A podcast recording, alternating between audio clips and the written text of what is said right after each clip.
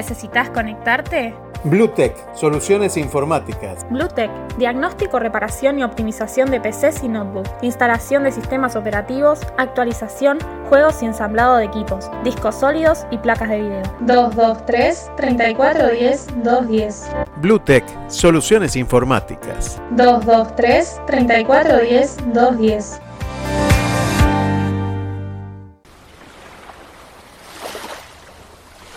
Radio Puente, un lugar de encuentro para todos.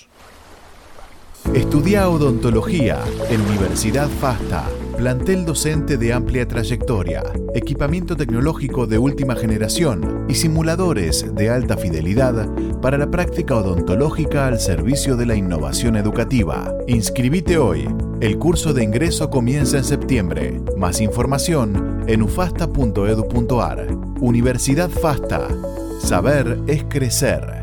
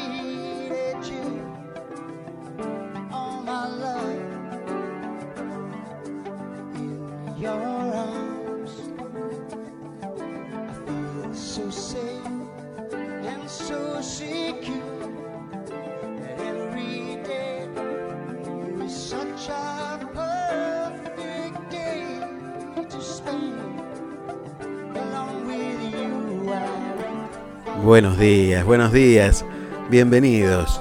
Otro sábado más aquí en Te Seguiré.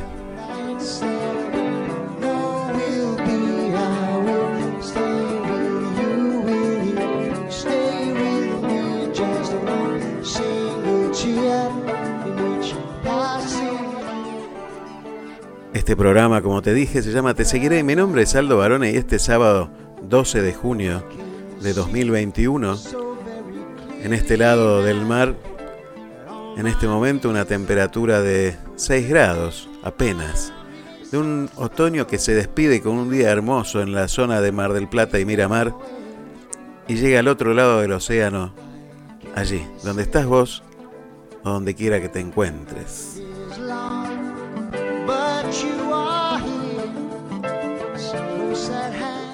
De ese océano de almas que se encuentran cada sábado en este programa y que me dejan llegar ahí, ahí donde estás vos.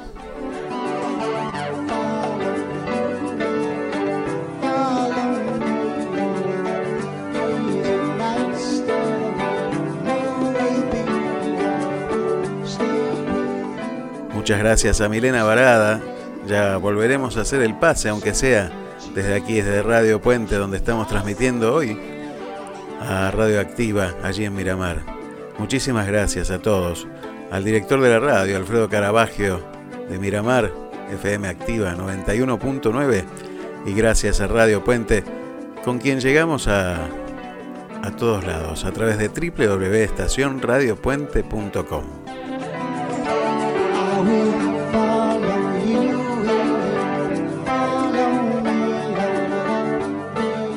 Puedes conectarte con nosotros a través de WhatsApp al 223-539-1102. Si estás fuera del país, puedes hacerlo a través de más 549-223-539-1102. También lo puedes hacer a través de las redes sociales, a través de Facebook. Puedes hacerlo a través de Te Seguiré, nuestra página en Facebook. También lo puedes hacer a, través de la página de, de Radio Puente, de Radio Activa. Lo puedes hacer también a través de Instagram también con Te seguiré, me seguirás. Todos esos medios tenés para mandarme un mensaje esta mañana.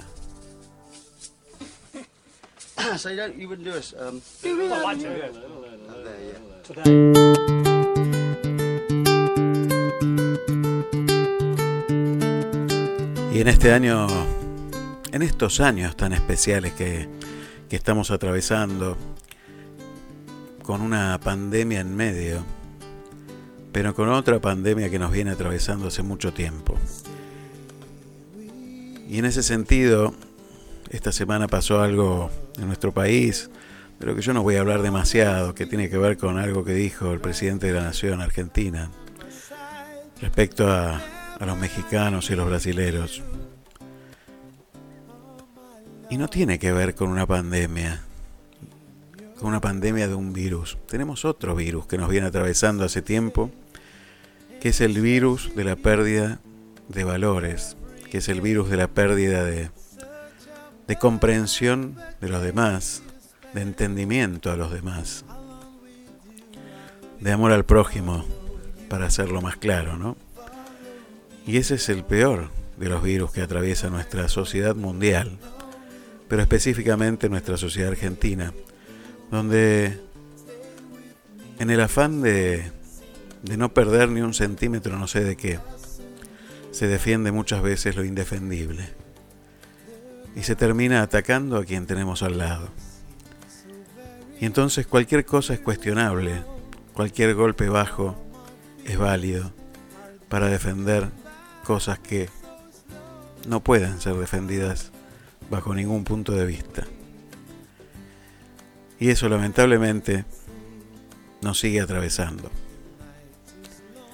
Me encantaría, aunque sea en este rinconcito de, de mundo en el que me toca hablar detrás de un micrófono, que yo sé que la mayoría pensamos más o menos parecido y estamos cansados de estas divisiones, de esta agresión, de este vapuleo a cada uno de nosotros y a nuestras familias.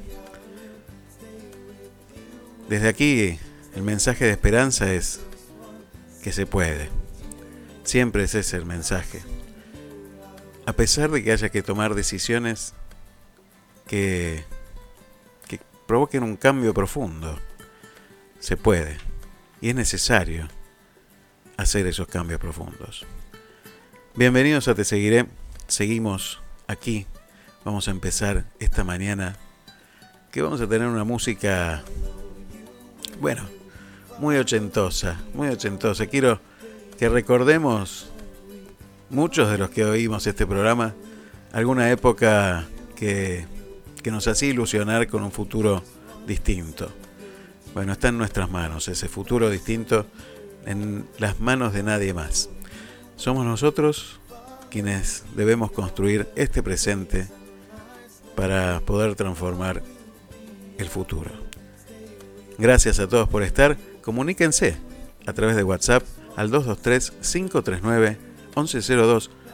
Cuéntenme cómo está su paisaje esta mañana, desde dónde nos escuchás, qué estás haciendo, cuáles son tus esperanzas, cuáles son tus sueños, sin entrar en discusiones que no llevan hacia ningún lado. Gracias por estar.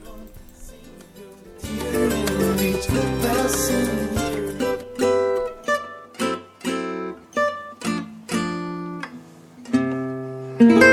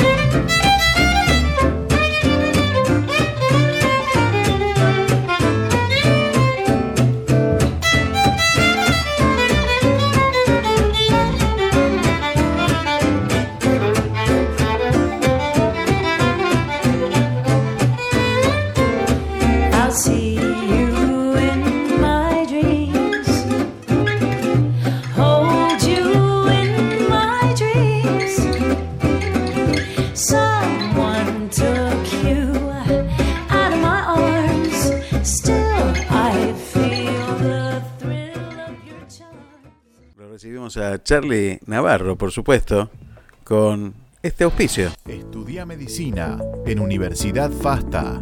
Plantel docente de amplia trayectoria, equipamiento tecnológico de última generación y simuladores de alta fidelidad para la práctica médica al servicio de la innovación educativa. Inscribite hoy. El curso de ingreso comienza en septiembre. Más información en ufasta.edu.ar. Universidad FASTA. Saber es crecer. Muy buenos días, Charlie. ¿Cómo estás? Muy bien. ¿Ustedes cómo andan? ¿Cómo es el día? Día lindo por allá. Acá, acá soleado, tranquilo. La gente esperando el otoño, el, tiempo que le gusta a nuestro amigo Marcelo de la Iglesia, que se está yendo. Ahora estamos eh, entrando en el invierno, pero bueno. Y, hoy, ¿qué, ¿qué, tema decidiste hoy al final? Porque me lo cambias todos los días. es la idea, sorprender. Bueno, hoy vamos a hablar de algo que vos sabés un montón, bueno, como siempre, ¿no? Pero hoy sabés especialmente este tema que tiene que ver con el trabajo en equipo y el lugar que cada uno ocupa en el equipo y la importancia que tiene ese lugar en un equipo. Eh, lindo, lindo tema. Eh, creo que es la manera de vivir que uno discute acá. Hmm. Eh, creo que trabajando en equipo se pueden hacer muchísimas más, cosas que trabajando solo.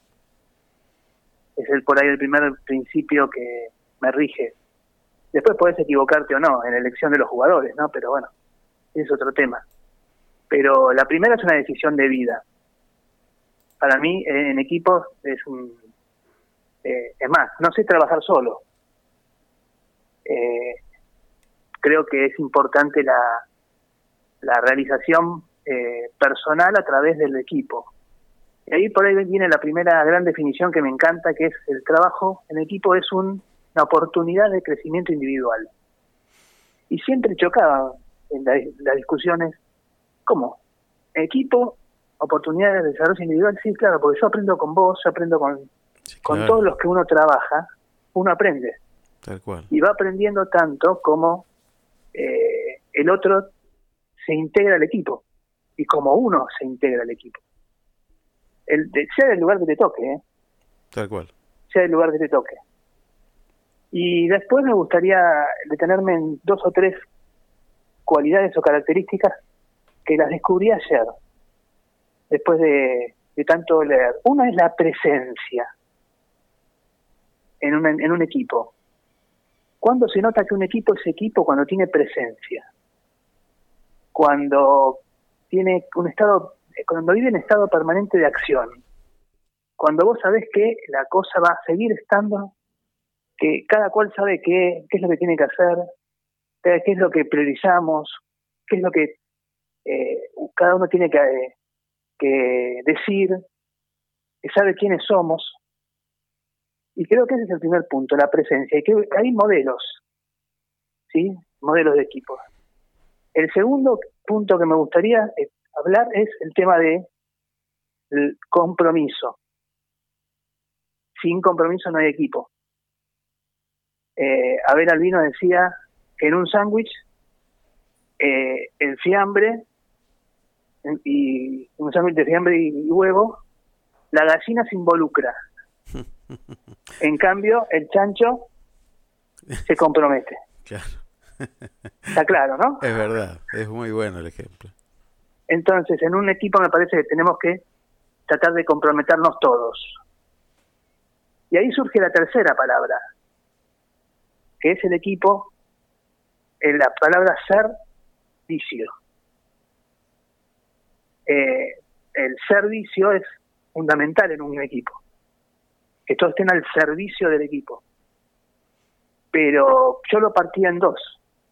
Cuando uno es chancho, el, equipo va a ser un vicio para él. Por, y es para ser él un ser para el equipo. Entonces ahí dije, uh, mira qué casualidad. Juntos forman la palabra que para mí es más, más importante en un equipo. Estar al servicio del otro, del que forma el equipo, del que forma parte del equipo. Muy bueno, muy bueno. Creo que esos son por lo menos tres de las tantas cosas que tiene un equipo y que creo que todos tenemos experiencia de equipos y nos gustaría que la gente nos cuente si formó parte de equipos, si es de formar equipos, cómo lo forma, si es de motivar o no, si, es, si espera que lo llamen. Eh, yo tengo una historia en el colegio de mis hijos, de jugábamos al fútbol y siempre armábamos un equipo y un, y un campeonato íbamos muy mal, ¿no? Muy, muy mal. Perdimos el primer partido, el segundo, el tercero. En el cuarto, en el medio de la cancha, nos agarra a todos. El capitán nos dice, gente, si hoy ganamos, hay asado el domingo. Estás motivado. Salimos campeones. Comimos asado todos los domingos. Durante seis, siete meses. Siete, perdón, perdón, mi amor, pero tengo que ir a la casa de, de fulano, que es el... Ganamos el domingo y si no, no se puede botar la cábala. La motivación. Creo que también eso motiva del, motiva mucho. Del encuentro, la motivación del encuentro. Hay un, hay un equipo que casi todos tenemos, bueno, de alguna manera todos tenemos la experiencia, el primer equipo que conformamos, que es la familia, ¿no? Y, y creo que ahí es una, una base importante de darse cuenta de la importancia que tiene un equipo, porque eh, uno se va formando dentro de ese equipo, y cuando hay conflictos dentro del equipo, todos salen lastimados, heridos, ¿no? Eh, creo que esa experiencia de equipo la tenemos todos, independientemente de lo que hagamos en el futuro. Me parece que, que está bueno pensar también en que es importante tener buenos equipos en una sociedad, ¿no? Para que esta sociedad salga adelante, ¿no?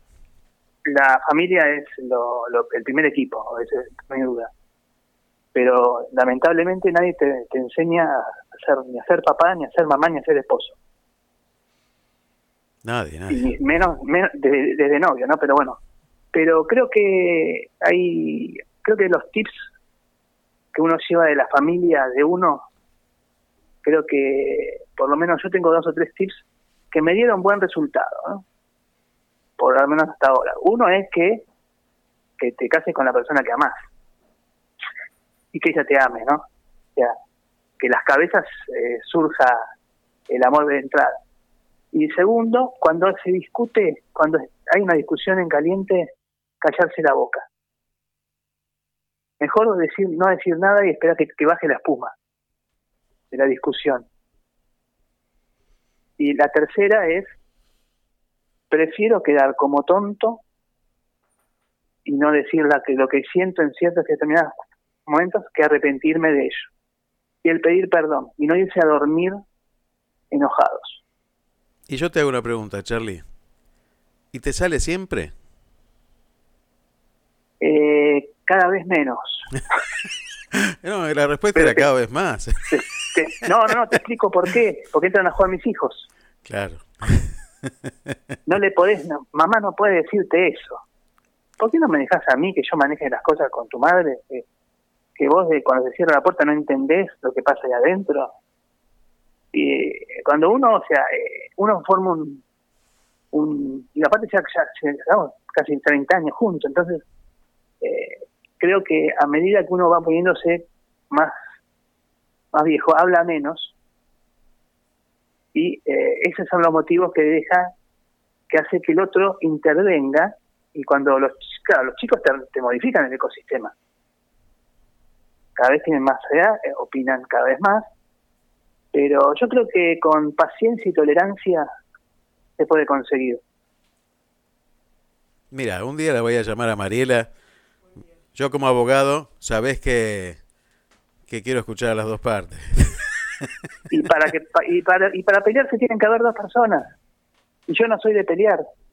Muy bien. Prefiero prefiero distanciarme que que pase y después te voy a, vamos a charlar tranquilo. No hay nada que no se pueda arreglar con un café. Hasta la diferencia, hasta decir, bueno, mira, vos, vos, vos, vas por tu camino, yo por el mío, pero en buenos términos. Yo, mira, la verdad que escuchándote y, y, y cómo nos encontramos en estos días en nuestra sociedad, yo creo que sería un gran negocio poner una industria cafetera, ¿eh? porque vamos a necesitar muchos cafés en nuestro país, me parece. Eh, yo soy mucho de tomar café con la gente. Es un momento de encuentro, un momento de conocimiento, un momento en el cual eh, podés eh, conversar. Lo que pasa es que también en un equipo hay la importancia de saber dejar lugar y no querer ser siempre el primero. Tal cual. A mí, a mí cuando alguien lo sabe hacer bien, la cosa está bien, y, veo que es un genio, y adelante. Creo que tenés muestras de eso. Sí, claro que sí. Permanentes, permanentes. Y sabes Entonces, eh, es un rompecabezas muy lindo, y a mí hay algo que me encanta, que, que es ver cómo está todo armado, todo, todo el... Bueno, que empiece el show.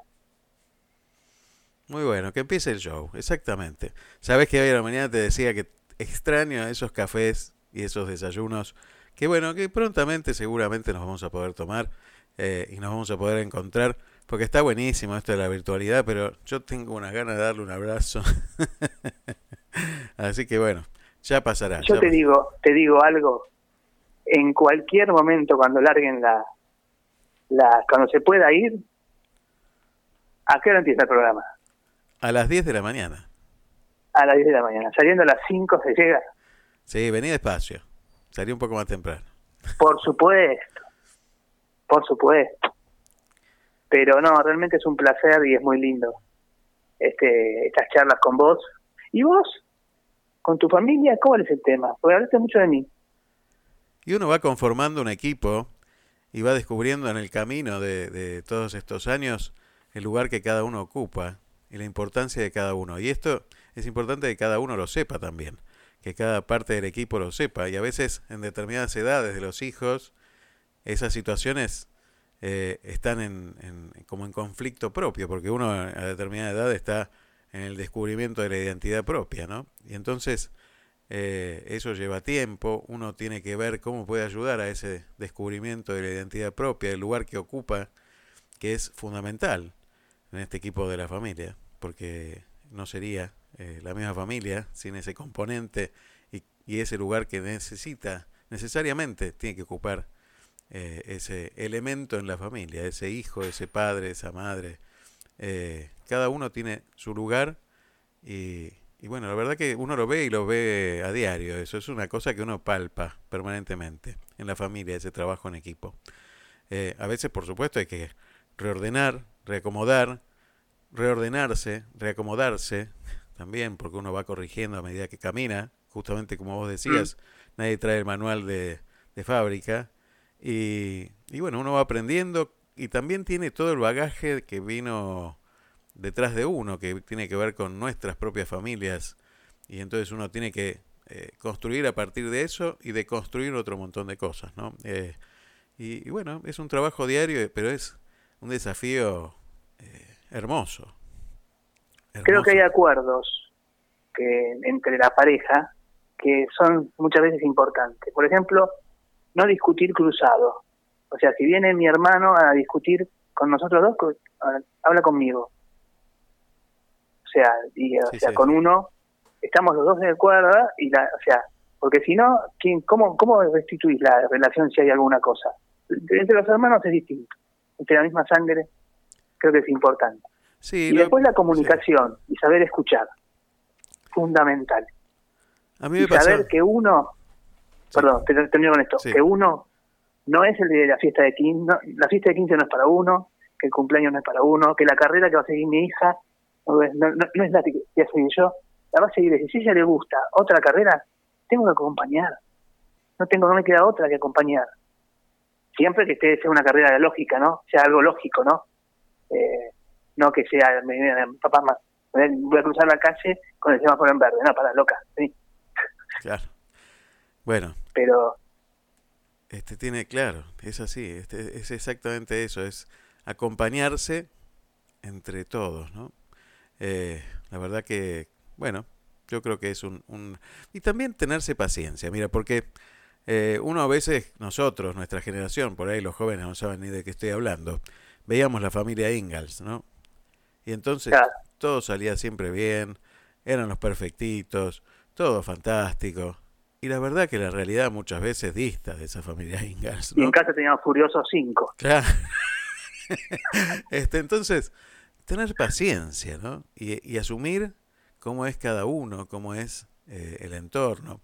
Vos sabés que te voy a contar una anécdota. Mi hija estuvo en Italia hace, hace un tiempo y visitó a la familia que tenemos allá, ¿no? Entonces, la forma de hablar de la familia se llevan bárbaros, ya tienen más de 50 años de casados, son fantásticos, pero en las discusiones son fervorosos. Y entonces me llamó por teléfono desde Italia y me dijo, ya sé de dónde viene. está bueno, conocer las raíces está bueno porque uno empieza a entender las cosas. Charlie, muchísimas gracias por estas comunicaciones cada sábado y hoy vamos a tener un sábado especial con mucha gente de sensaciones.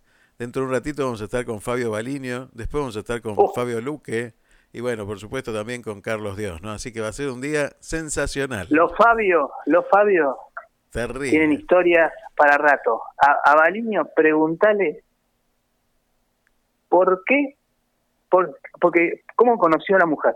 Dale, dale, pregunta guardada para hacerle a, Fabio Luque, que ya está Fabio Baliño. Ya está Fabio Baliño preparando la respuesta. Olvídate. Conociéndolo, está preparando la respuesta, así que le voy a preguntar otra cosa. Muchas gracias, Charlie. Un gran abrazo. Gracias por tanto. Perdón y no te olvides de que saber es crecer. Sí, señor. Abrazo grande. Estudia odontología en Universidad FASTA, plantel docente de amplia trayectoria, equipamiento tecnológico de última generación y simuladores de alta fidelidad para la práctica odontológica al servicio de la innovación educativa. Inscribite hoy. El curso de ingreso comienza en septiembre. Más información en ufasta.edu.ar. Universidad FASTA. Saber es crecer.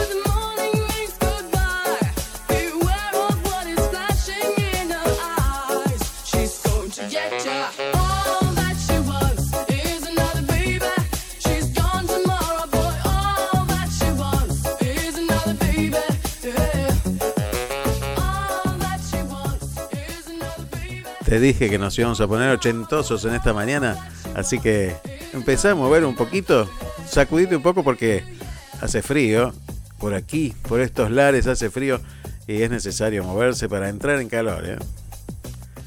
Y aquí estamos, en Te Seguiré, seguimos, mira, me voy a mandar saludos porque ya tenemos un montón de mensajes. Está mandando saludos Ángel Martínez. ¿Pediste las pastas para este fin de semana? ¿Ya las tenés? Pedí pastas en Pastas Caseras Ángel Martínez. ¿eh? Ángel Martínez, unas pastas riquísimas, riquísimas. ¿Dónde las podés pedir? Al 2291 41 71 39. Toma nota. Agarra un papel y una lapicera y toma nota. Miramar, atención a las pastas caseras de Ángel Martínez. Tomen nota. 2291 41 71 39. Te lo repito una vez más, 2291 41 71 39 y si no entras en Facebook o en Instagram y buscas Pastas Caseras Ángel Martínez y también puedes hacer tu pedido a través de esas páginas. Riquísimas, ¿eh? Riquísimas. Un saludo grande a... Mira, se viene una casa rosada nueva en la ciudad de Miramar. Aquí Diego Romeo está pintando su casa de rosa. Hermoso, ¿eh? Rosa bebé. Qué bien que pinta, la verdad. Pinta fantástico Diego Romeo. ¿eh? La verdad, unas felicitaciones, Diego. Muy prolijo. Realmente recomendable, altamente recomendable, Diego. Ahora voy a pasar tu teléfono para la gente que en Miramar necesite hacer algún trabajo de pintura. Mira, vamos a ver. Voy a ver aquí el teléfono porque es en serio muy recomendable y él hace este tipo de trabajos. Al 2291 lo puedes llamar 54 3329. Te repito, 2291 54 3329.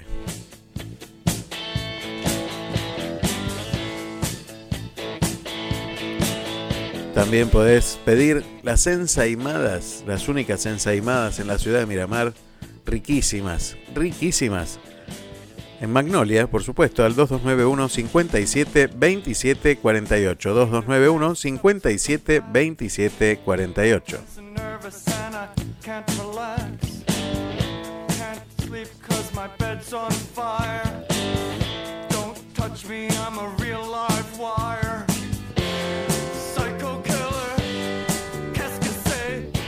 ¿Se te ocurrió el otro día tratar de comprar un pedazo de carne? Viste que la carne está cara y dura últimamente. Se complica un poco, ¿no? Bueno, hay que afilar el cuchillo, sí, hay que afilar el cuchillo.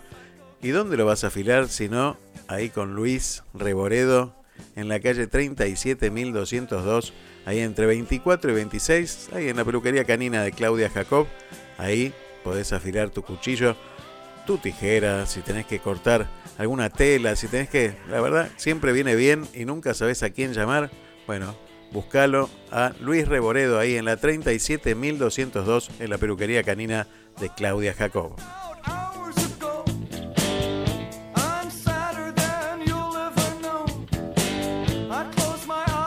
Un saludo grande a Alfredo, no a Alfredo Caravaggio, ¿eh? a otro Alfredo que está escuchando y que cumple años en este día, así que muy feliz cumpleaños también.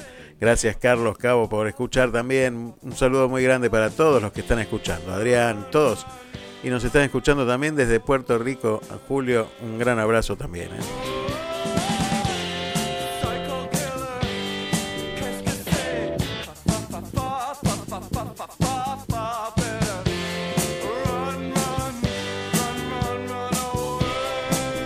Y hablando de Luis Reboredo, le voy a dedicar este tema porque me dijo, tenés que pasar algo de House Martins. Bueno, ¿querés escuchar algo de House Martins? Ahí va.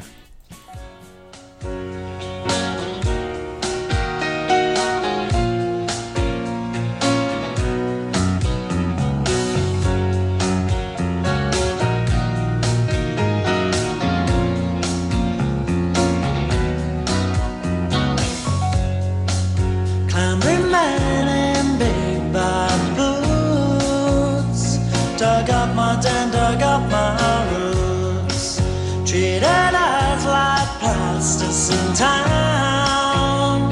They built us up and knocked us down.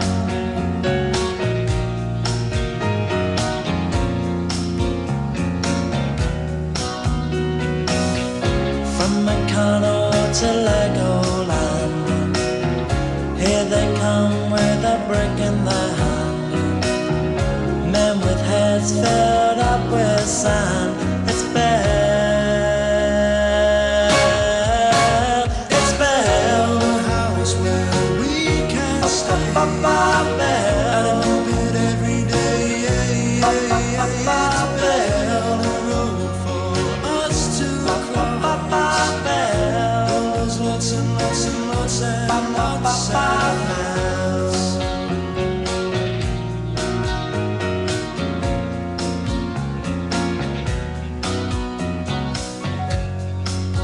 A slim man in yellow vans.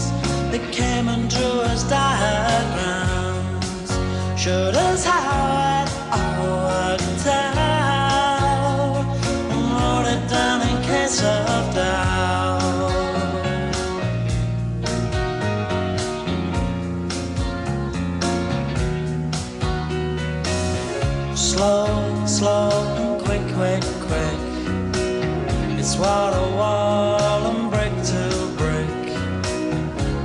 So fast, it makes you sick.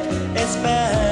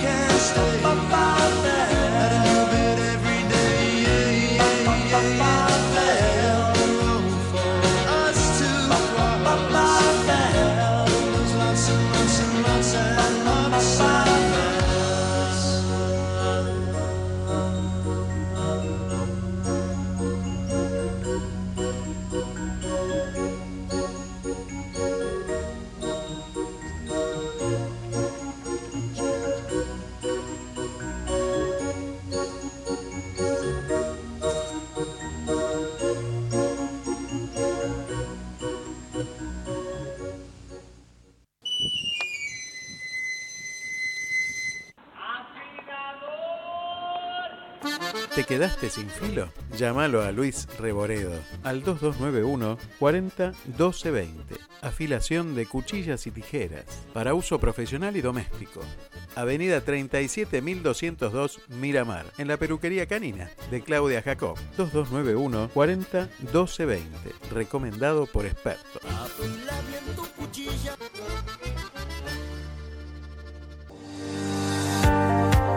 ¿Necesitas conectarte?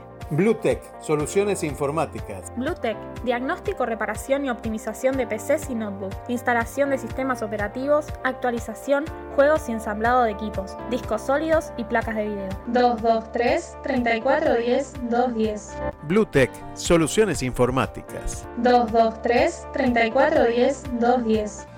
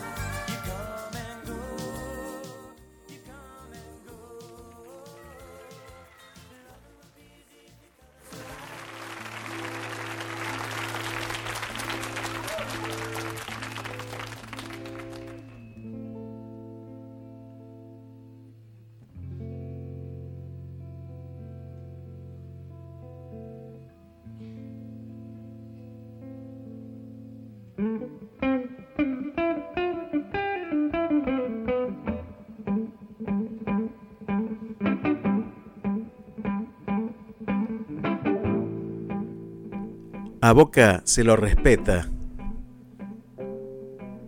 Era finales de octubre de 1986 y hacía días que, después de tres años en la categoría cadete, me había convertido en socio activo, ya que el 17 de ese mes había cumplido mis 18 años. Me encontraba cursando el ciclo básico de la Universidad de Buenos Aires, uno de los derechos que trajo la democracia recuperada en 1983. El CBC, como se, lo- conoce hasta nuestros días, reemplazó el examen de ingreso tan temible y miles de jóvenes se volcaron al estudio universitario. Esto motivó cursadas multitudinarias con más de 300 jóvenes en improvisadas aulas especiales, poco acondicionadas para eso y de la que muchos se quejaban, aunque para mí no era nada comparado con la popular de socios de la bombonera a la que concurría con mi viejo desde que tenía uso de razón y que para aquellas épocas ocupaba toda la primer bandeja justo al lado del foso. La materia que cursaba era matemáticas y la sede era la de Paseo Colón al 1300, a la cual siempre iba con alegría y por sentirme cerca del templo. Era jueves 30 de octubre para ser exactos. Una clase como tantas otras de ese cuatrimestre, aunque un día especial para cualquier bostero. El Diego, reciente campeón del mundo, cumplía 26 años. La clase transcurrió con normalidad entre fórmulas y explicaciones, pero terminó de una forma poco particular, cuando uno de los ayudantes de la materia pide silencio. Realiza su saludo y agrega la siguiente frase. Nos vemos el lunes después del habitual triunfo de River.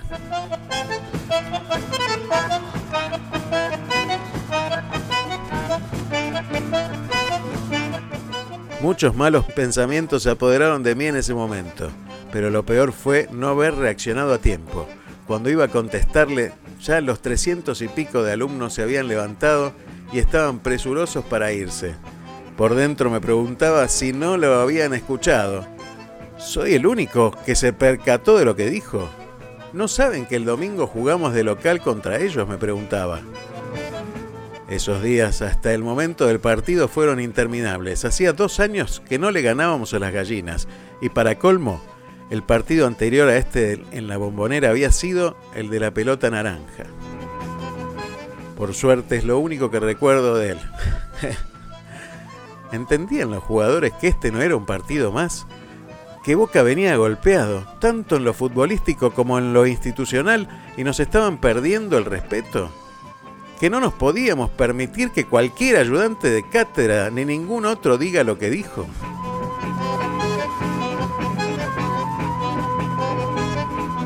Llegado el domingo, después de una noche más sin dormir, como antes de todo clásico, fuimos para la cancha. Ahí sí, ya no era el único. Todos queríamos ganar ese partido, costara lo que costara, como dice la canción. El loco, el ruso Abramovich, Pipa Higuaín, padre, el multifacético Roberto Pascucci jugando de seis, Quique Rabina, Ibar Estafusa en sus comienzos de ocho, el uruguayo Krasuski y el chino Tapia, el murciélago Graciani, la chancha Rinaldi y Comitas. Por Dios, ni que me hubiesen escuchado, dejaron todo en la cancha y cuando digo todo, es todo, ¿eh? Pero no quería entrar, hasta que de pronto Faltando menos de 20 minutos, cae una pelota llovida en la puerta del área chica. Comitas estaba a la pesca. Lo agarró como venía, zapatazo y... ¡Gol! Boca 1, los otros 0. Y así terminó nomás.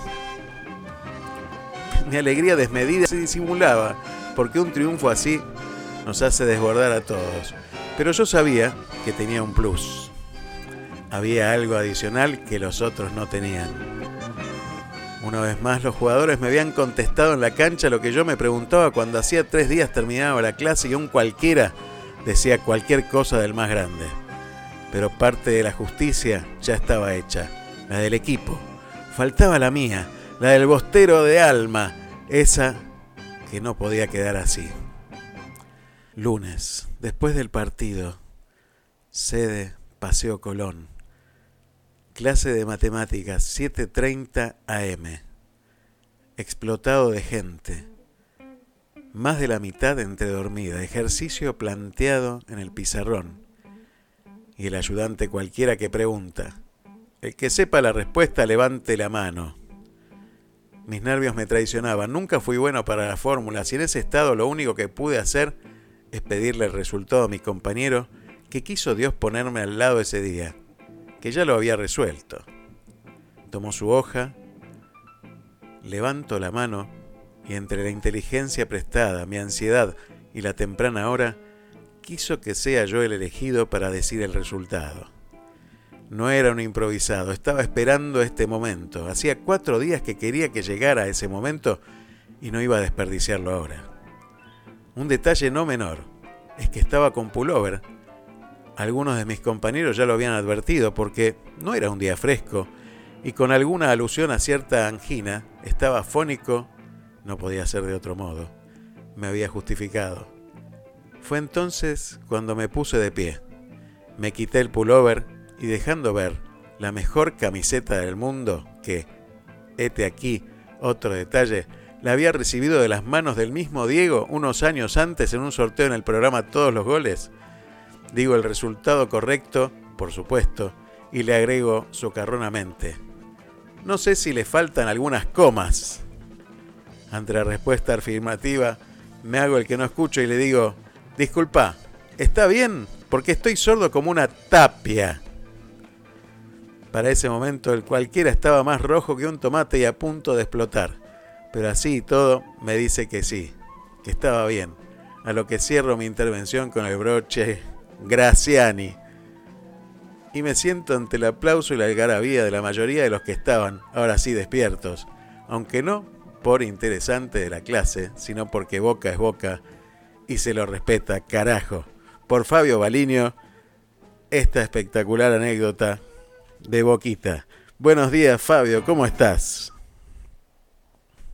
Bueno, me ahorraste el tema de contar anécdotas, pero realmente me, me emocioné otra vez. Realmente es algo que, que, que yo llevo de una forma que, que no sé por qué, pero me, me agarró una, una emoción en este momento. Bueno, la verdad que cuando vos me lo mandaste hace ya un tiempo largo y, y lo leí, me pasó exactamente lo mismo, porque no por ser de boca, sino por, por ese sentimiento que, que vive dentro de nosotros, que tiene que ver con nuestra infancia, con nuestra juventud, con nuestras pasiones. Y la verdad que yo quería tenerte hoy en estos espacios de conociendo a la gente y al equipo de sensaciones para hablar justamente de un equipo y empezando con este con esta anécdota de un gran equipo como es Boca y ese gran equipo que es la hinchada y ese gran equipo que es la pasión que cada uno conforma en su vida. Y eso es algo que, que yo fui descubriendo cada vez desde que te conocí. En ese trabajo silencioso, tal vez que no se escucha en el programa Sensaciones, este, tu voz es muy difícil escucharla, sin embargo es un trabajo que, que hace que se multiplique el programa, que llegue a miles hace años, que, que tiene un trabajo denodado de, de recortes, de ediciones, de realmente un trabajo que no se ve, pero es un trabajo fundamental en el equipo. Así que yo quería empezar Bueno, con gracias. esto. Bueno, contame un gracias, poquito, sí. acá quedó una pregunta latente que después la vamos a contestar, que es de Charlie Navarro, que dijo, ¿cómo conociste a tu esposa? Primero vamos a ver quién es Fabio Balinio. Hay una cosa que a mí me encanta, que todos los viernes que pasa en Sensaciones, que tiene que ver con estos recuerdos de, de cuando éramos chicos, y que vos tenés un bagaje de recuerdos impresionantes, impresionantes. Uno recuerda a uno, ¿no? Porque uno no tiene tanta memoria y empieza a recordar las cosas de cuando era chico. Ayer salías con un listado de juguetes impresionantes, pero pasó lo mismo con las figuritas, con los personajes de de, de, de, de- Titanes en el ring, bueno, con todo. La verdad que este uno es una alegría todos los viernes leer tus mensajes porque lo hace a uno viajar en el tiempo. También los oyentes me dicen exactamente lo mismo. Sí, realmente este hay hay algo que obviamente que uno no es que que lo busca, sino que quedó retenido.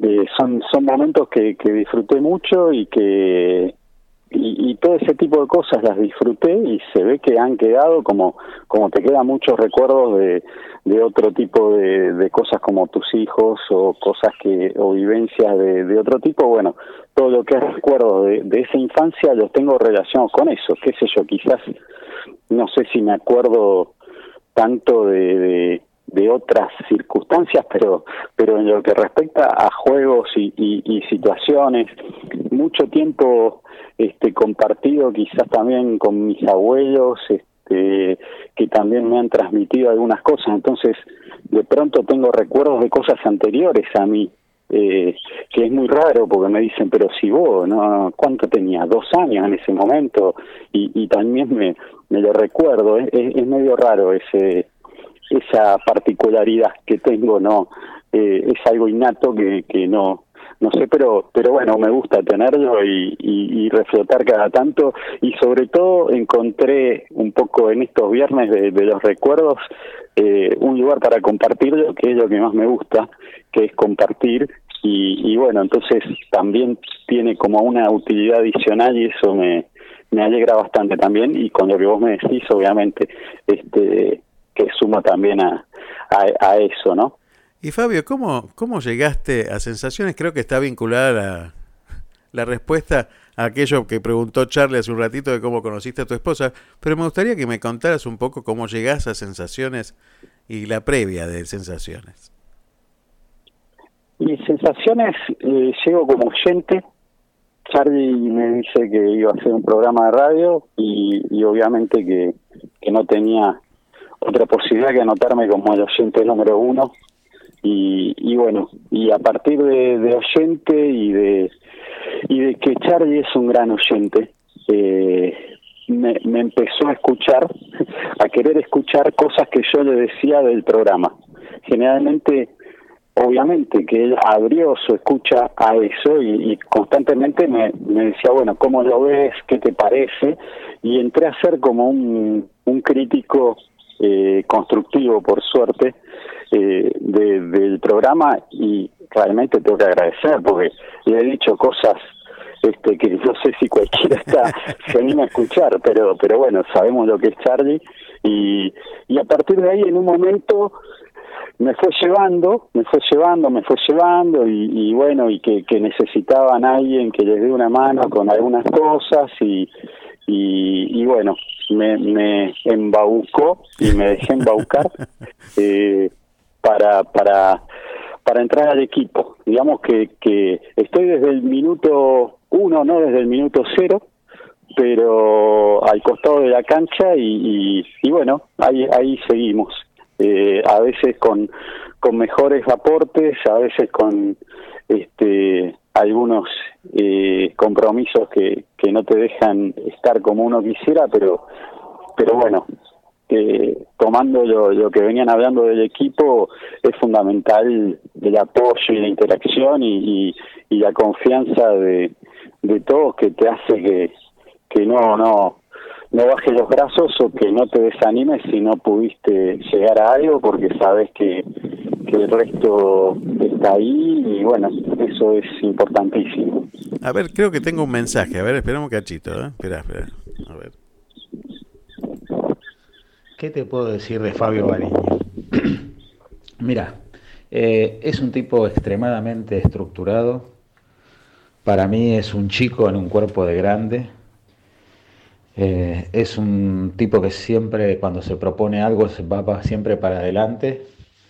Y eh, realmente para nuestro equipo es fundamental, ¿no? Porque hace el manejo de de lo que tiene que ver con la difusión del contenido del programa en las redes sociales. Y mm, la verdad que como ejemplo de, de que te digo que es muy estructurado, cuando en un momento hacíamos los vivos de sensaciones a través de Instagram, eh, que los conducía Carlos Dios, hacía, empezó a entrevistar a cada uno de los, de los miembros del equipo. Y cuando le tocó a él, eh, él vio más o menos por dónde iba cada charla, con lo cual se preparó como se prepara para todo a fondo. Y claro, cuando Carlitos le preguntó por anécdotas se bloqueó y, y no paramos de reírnos todos y hasta el día de hoy sale en cada charla que a ver que cuente alguna anécdota de tal y tal cosa, porque la verdad que eh, eso lo pinta en cómo es, una persona estructurada, es una persona con mucha memoria, ahora que estamos todos los viernes con el recuerdo, eh, tiene extremadamente mucha memoria y recuerda cada cosa de lo que le pasó en la infancia, cada juguete, cada figurita, cada... Pero tiene un alma de hierro y un, es una hermosa, hermosa persona. Así que eh, simplemente eso te quería contar a vos, Aldo, y a todos los oyentes. Sigan disfrutando de este programa. La verdad que, bueno, Ezequiel Silly, eh, eh, bueno, ¿quién más que él puede contar de cada uno del programa, ¿no? De cada, de cada miembro del programa. Así que un saludo grande, Ezequiel, gracias por el mensaje. Y es así, ¿no? Eh, todos nos acordamos de esa, de esa anécdota que no fue. Ay, eh, en, en este momento te tendría que, que decir algo, pero lo, lo que te digo es que acá estamos, acabamos de hacer una nueva anécdota porque yo no escuché nada del mensaje. No, no, no me- Entonces, este, podría dibujarte ya y decirte sí, claro, por supuesto. No, no, es buenísimo. Pero, Yo pero hago- bueno, yo hago- después la voy a escuchar. yo hago eso con- Vamos generando, cada anécdota genera una anécdota nueva. Yo suelo hacer eso con los invitados. No me gusta que escuchen. Ah, está bien, está bien, está bien. Porque me iba a emocionar seguramente o algo Claro, así y, este, no íbamos a poder seguir con la nota. Es así, es así. Bueno, eh, la idea es que, que también te conozcamos en tu origen este, familiar, que nos cuentes un poco dónde vivís, cómo está conformada tu familia, cómo llegó, cómo lo conociste a Charlie, que sé que estudiaron juntos, y qué fue eso que pasó para que vos conocieras a tu esposa, porque me vuelve a insistir con eso y yo quiero saber ahora. A ver, eh, con Charlie somos compañeros de, la facultad, nos conocimos ahí. Gracias a que él se retrasó con alguna que otra materia, terminó este, compartiendo algunas de las materias conmigo y una vez que enganchamos ritmo fuimos juntos hasta el día que nos recibimos, que fue el mismo día. Pudimos festejar juntos la, la recibida. Una vez recibidos, obviamente, se mantenía la, la relación eh, con, con muchos chicos de la facultad. Entonces yo sabía que él generalmente eh, estaba trabajando, no no era fácil en ese momento las comunicaciones, no había celular, no no. Entonces uno se tiraba a pasar por la casa de alguien. Eso es una costumbre que el día de hoy creo que ella mantiene, pero el resto de los humanos no, digamos. Eh, es de los pocos que se te pueda parecer así, pero pero bueno, es especial. La cuestión es que yo eh, iba a la casa de, de Charlie, eh, generalmente los miércoles, que era el día que yo podía, estaba muy lejos de mi casa porque yo soy originario de Bajo Flores y él vive en Palermo, es decir, yo vivía todavía ahí con mis viejos. Entonces, del centro donde terminé de laburar me iba a lo de Charlie. Cuestión que era eh, una cuestión de azar, digamos, si estaba o no estaba, y si no estaba, ¿qué hacía?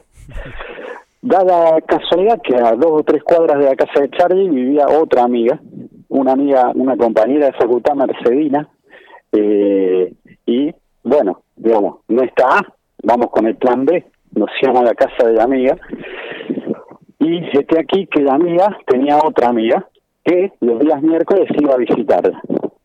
Bueno, eh, ya la había visto en algún otro momento, la cuestión es que nada, alguna charla, algo así. Miércoles siguiente vuelvo a ir a lo de Charlie, vuelve a no estar Charlie, con lo cual vuelvo a ir a la casa de mi amiga y vuelve a estar esta otra muchacha. Ya está hablando otro tipo de, de diálogos, digamos. Y a partir de ahí, y, y viendo que, que, que la conversación tenía su, su retorno, este, ya después no fui más a lo de Charlie, porque sabía que no iba a estar y si estaba no me importaba, e iba directamente a la casa de mi amiga a, a ver a la otra amiga y así fue que este hoy, hace, de año, 30 años, 30 años se cumplen este año de ese momento. Este, así que le estoy eternamente agradecido a Charlie que no estuviese en su casa. este, porque es por eso que, que conocía a mi señora. Así que es, es otro de las anécdotas en común que tenemos de, de vida compartida. Charlie es, es eh, responsable por acción u omisión, siempre, por alguna de las No, razones. no, es increíble. De alguna forma te las arregla este, y, y es, es partícipe necesario, digamos. Ahí iría siempre en cana porque él, él está ahí, digamos. Si sin él no, no se hubiese podido cometer el, el hecho. Tal cual. Y, y contame una cosa, Fabio, porque vos te dedicás a las redes, vos tenés una empresa de software, ¿verdad? O te dedicás a esto, a, a- a las computadoras y todo ese mundo informático, eh, en este momento súper eh, importante. Y hace años que venís colgando las cuestiones, bueno, cinco años tiene el programa, así que hace cinco años que venís subiendo las cosas a Radio Cut, a la, armaste la página de internet, la aplicación, bueno, todo, todo lo que haces. Eh, ¿Cuánto hace? ¿Por qué? ¿Qué haces vos? ¿Qué, ¿Qué tiene que ver con tu vida, con lo que vos haces? Contame un poco. Y bueno, en la carrera universitaria que, nos conocimos con Charlie era licenciatura en análisis de sistemas en la Facultad de Ingeniería, que todo comenzó en ese CBC con esa historia que vos arrancaste contando. Y este y bueno, eh, la carrera trata sobre un, un tema de, de cómo se pueden eh, optimizar y mejorar los flujos de, de información dentro de una empresa y si en eso va la, la utilización de herramientas informáticas, este, mejor, no necesariamente, porque digamos hay, hay una confusión ahí con, con la carrera que, que se piensa que análisis de sistemas es estudiar computación y la realidad dista bastante de eso. Eh, hay otra anécdota ahí también donde no la voy a contar, pero termina en que el profesor nos dice que el analista de sistemas es un especialista en generalidades, con lo cual tenés que saber nada de mucho, digamos, porque vos tenés que ayudar a, resolver problemas de distinta índole a través de la optimización de los flujos de información, digamos. Entonces, para eso podés terminar haciendo un programa. Como complemento, obviamente que uno estudió programación y no se queda en darle la alternativa de solución, sino también solucionárselo.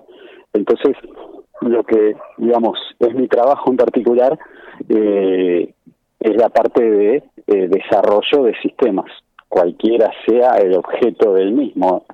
Y entonces, obviamente que uno está muy relacionado con todo lo que es computadoras y eso, y Charlie me enganchó para las redes sociales. Nunca había hecho nada con redes sociales, digamos. Obviamente que eh, viniendo de donde venía, no, no me costó mucho, pero más allá de eso, tampoco es mi especialización. Uno trata de, de, de- cruzar un poco conocimientos y, y, y aprovecharlos para, para salir adelante y, bueno, la realidad es que eh, hemos ido avanzando y, y, a veces más rápido, a veces menos, donde bueno, me tuve que ir capacitando en algunas cosas también para para ayudar a, a- al crecimiento y en otras no todavía sigo sin encontrarle la vuelta, pero pero bueno, la- lo importante es que ahí estamos. Podríamos decir que sos un pionero del trabajo a distancia, ¿no? Porque hace mucho tiempo que no vivís ya en la capital federal, sino que vivís afuera, vivís en Mercedes, ¿no? Y la realidad es que eh, fui un pionero eh, en, en tierras áridas, digamos, porque me costó mucho. Hace, bueno, obviamente, como te decía, mi amiga de Mercedes, la amiga de mi amiga era de Mercedes. Y bueno, eh, la cuestión es que viniendo para acá varias veces uno va encontrando una forma distinta de vida y hace 16 años eh, que estamos viviendo en Mercedes después de vivir en Palermo, en Caballito y, y, y más o menos cómodos, pero cuando llegaron los chicos nos encontramos en un encerrados y con los chicos este, tratando de salir al balcón para poder tener un poco de espacio y, y nos costaba mucho eh, tratar de convencernos. Yo también lo que decías de mi infancia, mi infancia este, en el Bajo Flores era en el potrero de atrás de mi casa, todo el tiempo con, con espacio y, y yo me iba de casa y volvía, no sé, a las 8 o 9 de la noche, mi vieja no sabía dónde estaba y eso también es parte de, lo que uno añoraba. Entonces, buscando eso, y hoy 16 años después te puedo decir que lo conseguí, no, no, no sabía si iba a conseguir, la parte de, lo que fue para mis hijos, eso lo conseguí. La parte de el trabajo a distancia eh, era, era muy difícil y con esta pandemia hubo un clic en la gente donde, claro, yo antes para llegar a un cliente que me llamaba tenía que hacer un recorrido, programar un horario, eh, estar un rato y después sabían que me iba hasta que coordinamos. Y ahora el, el cliente me llama y al segundo o, o al- a, los 30 segundos ya estoy conectado en su computadora accediendo a solucionar el problema. Con lo cual, digamos, es algo que yo había pensado en su momento cuando todavía Internet recién estaba iniciando, las comunicaciones no eran buenas, este, y hoy, digamos, es un- una cuestión que, que me ha cambiado a favor. Yo realmente esto de la pandemia es, es una cosa horrible, todo, pero tengo que ser sincero, debo ser de, de los pocos que en eso, en, en ese en ese espectro de lo que es laboral, me he visto beneficiado porque no he tenido que viajar más, digamos, eh, y hacer esos 100 kilómetros que hacía tres o cuatro veces por semana. Eh, después, bueno, viene toda otra cuestión de lo que se perdió, pero en lo laboral es eso. Fabio, la verdad que es un gustazo haber podido escuchar tu voz. Eh, sabes que siempre te, te digo, tenés que esto, expresarlo, estas cuestiones, porque me encantó esa anécdota, me encanta cómo escribís. eh, y esto hay que, hay que explotarlo, hay que sacarlo, sensaciones tienen que multiplicarse, sabes que, siempre se los digo a todos, y, que todavía no llegó el techo de sensaciones, recién, recién está eh, despegando todavía, hay mucho por hacer y se vienen grandes cosas por, por delante. Eh, me encanta el equipo de sensaciones, me encanta formar parte de ese equipo de sensaciones. Eh, soy un agradecido a, este. Yo llegué en el minuto 3 o 4. Y, y bueno, uno tiene que salir a jugar este, donde le toque en cada momento. Y en este juego que vos haces todos los viernes de, de acompañarnos con tus recuerdos, también se prenden los oyentes. Y hay uno especialmente que es de Miramar, que se llama Pablo Moretti, que tiene un programa de rock, que hacía un programa de rock espectacular y que es fantástico, que en algún momento también lo vamos a sacar al aire.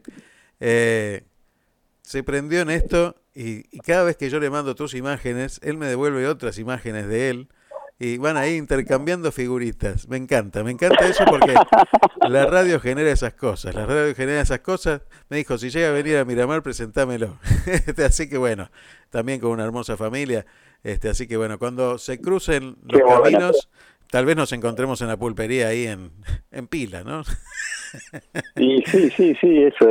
Digamos, lo más representativo es, es la ciudad con el nombre más representativo de, de, de lo que mueve este, sensaciones, que es pura pila. digamos. Exacto. bueno, seguí construyendo anécdotas, que yo quiero seguir leyendo y escuchándolas. Te mando un abrazo enorme, Fabio. Muchísimas gracias por esta comunicación. Gracias, Aldo, gracias. Este, todo lo que dijiste eh, lo, lo replico, digamos, es así. Así que muchas gracias por todo y bueno, suerte en, en lo que resta de, de fin de semana. Abrazo. Un abrazo grande.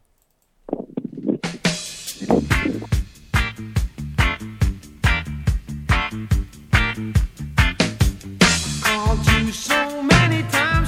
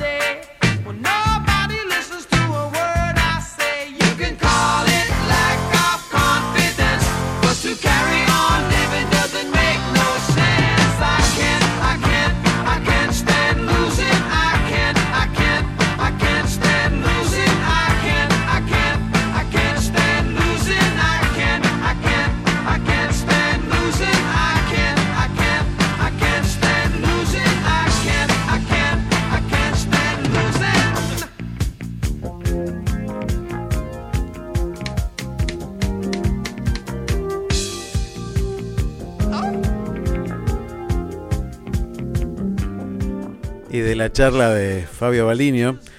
Llegan un montón de mensajes. Mira, como Diego que me dice: Aldo, el mejor regalo que me regaló mi boquita del alma, el gol de Maradona River en la bombonera. Ese día que el Diego lo hizo correr, comer el pasto a, la- a Filiol. Ese día era mi cumple en 1981, inolvidable, 10 de abril de 1981. Un saludo grande, Diego. Me encanta esto que despierta la radio.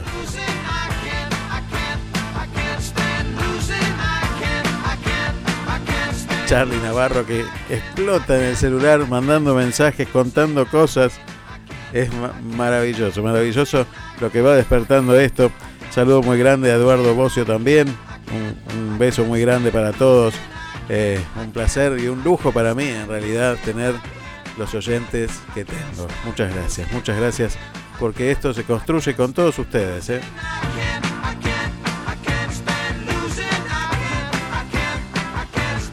En un ratito nada más vamos a estar comunicándonos con el otro Fabio de Sensaciones, con Fabio Luque. Cosas que pasan cuando uno está a orillas del mar.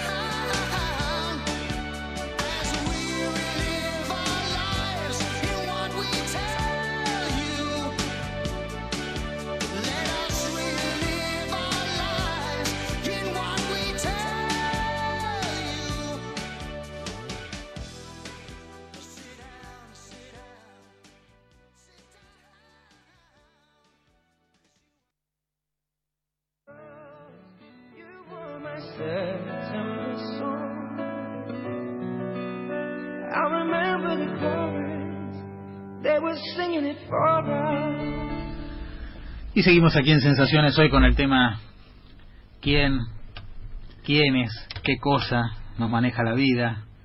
Y me gustaría escucharte, Fabito. Bueno, si bien el tema del día es quién o qué maneja mi vida, la verdadera función de, de esta columna es encontrar la otra mirada. Si yo no logro descubrir la otra mirada de quién o qué maneja tu vida, no sería sincero con mi columna. Entonces arrancamos desde el principio, que sería ver cuál es el, vaso medio vacío el vaso convencional, la óptica más fácil de, de encontrar sobre el tema del día. Si ahondamos rápidamente en nuestra psiquis, podemos contestar que el trabajo, la familia, eh, son las cosas que manejan nuestro, nuestro día, ¿no? Las respuestas más mundanas que podemos dar a este título. Pero mi propuesta es otra. Saber que buscando podés encontrar la otra mirada de quién o qué maneja tu vida. No es ni más ni menos que aquellas debilidades que tenemos y con el tiempo se transforman en pasiones. Aquellas pasiones que son buenas y otras no tan buenas. Un amigo me decía el otro día, lo más importante es educar las pasiones. Si uno logra educar las pasiones, vamos a poder recuperar el tiempo de manejar de quién o qué maneja tu vida.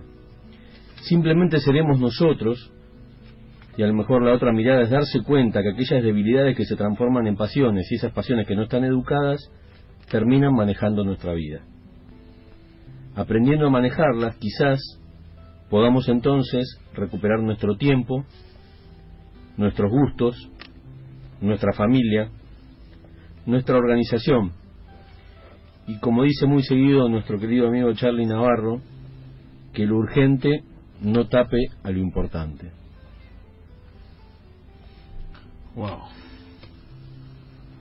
Gracias, Fabio. Siempre nos deja tremenda bomba. esta- Estas ¿no? cosas pasan en sensaciones cuando, cuando habla otro miembro del equipo como Fabio Luque, que, que nos cuenta siempre su otra mirada.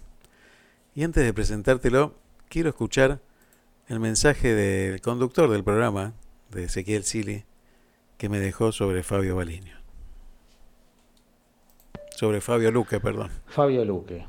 Fabio Luque para mí tiene dos características, bueno, tiene varias, pero dos que yo recalco mucho. Primero su don de gente, eh, después una persona con muchos códigos. Y me lo demostró sin dar detalles.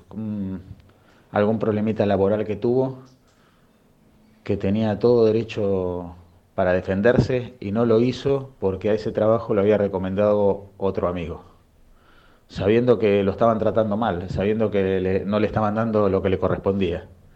Pero él por los códigos con su amigo que lo recomendó, decidió no hacer absolutamente nada. Y después es eh, la otra característica que yo rescato, es su manifestación de fe permanente. En los peores momentos, eh, él tiene su fe presente, tiene su, su forma de, de llevar adelante de una manera muy especial cuando lleva adelante sus problemas y la verdad que eso lo admiro notablemente. Por eso me trato de acercar a él y aprender de estas dos características y sobre todo de su don de gente. Por eso es un placer enorme también que sea parte de, de sensaciones y aparte que nos muestre cómo se puede mirar un problema desde, otro, desde otra forma, cómo se puede mirar una hermosa cosa de otra forma y por eso es el dueño de la otra mirada. Un beso para todos. Y por supuesto no puede dejar de pasar esto.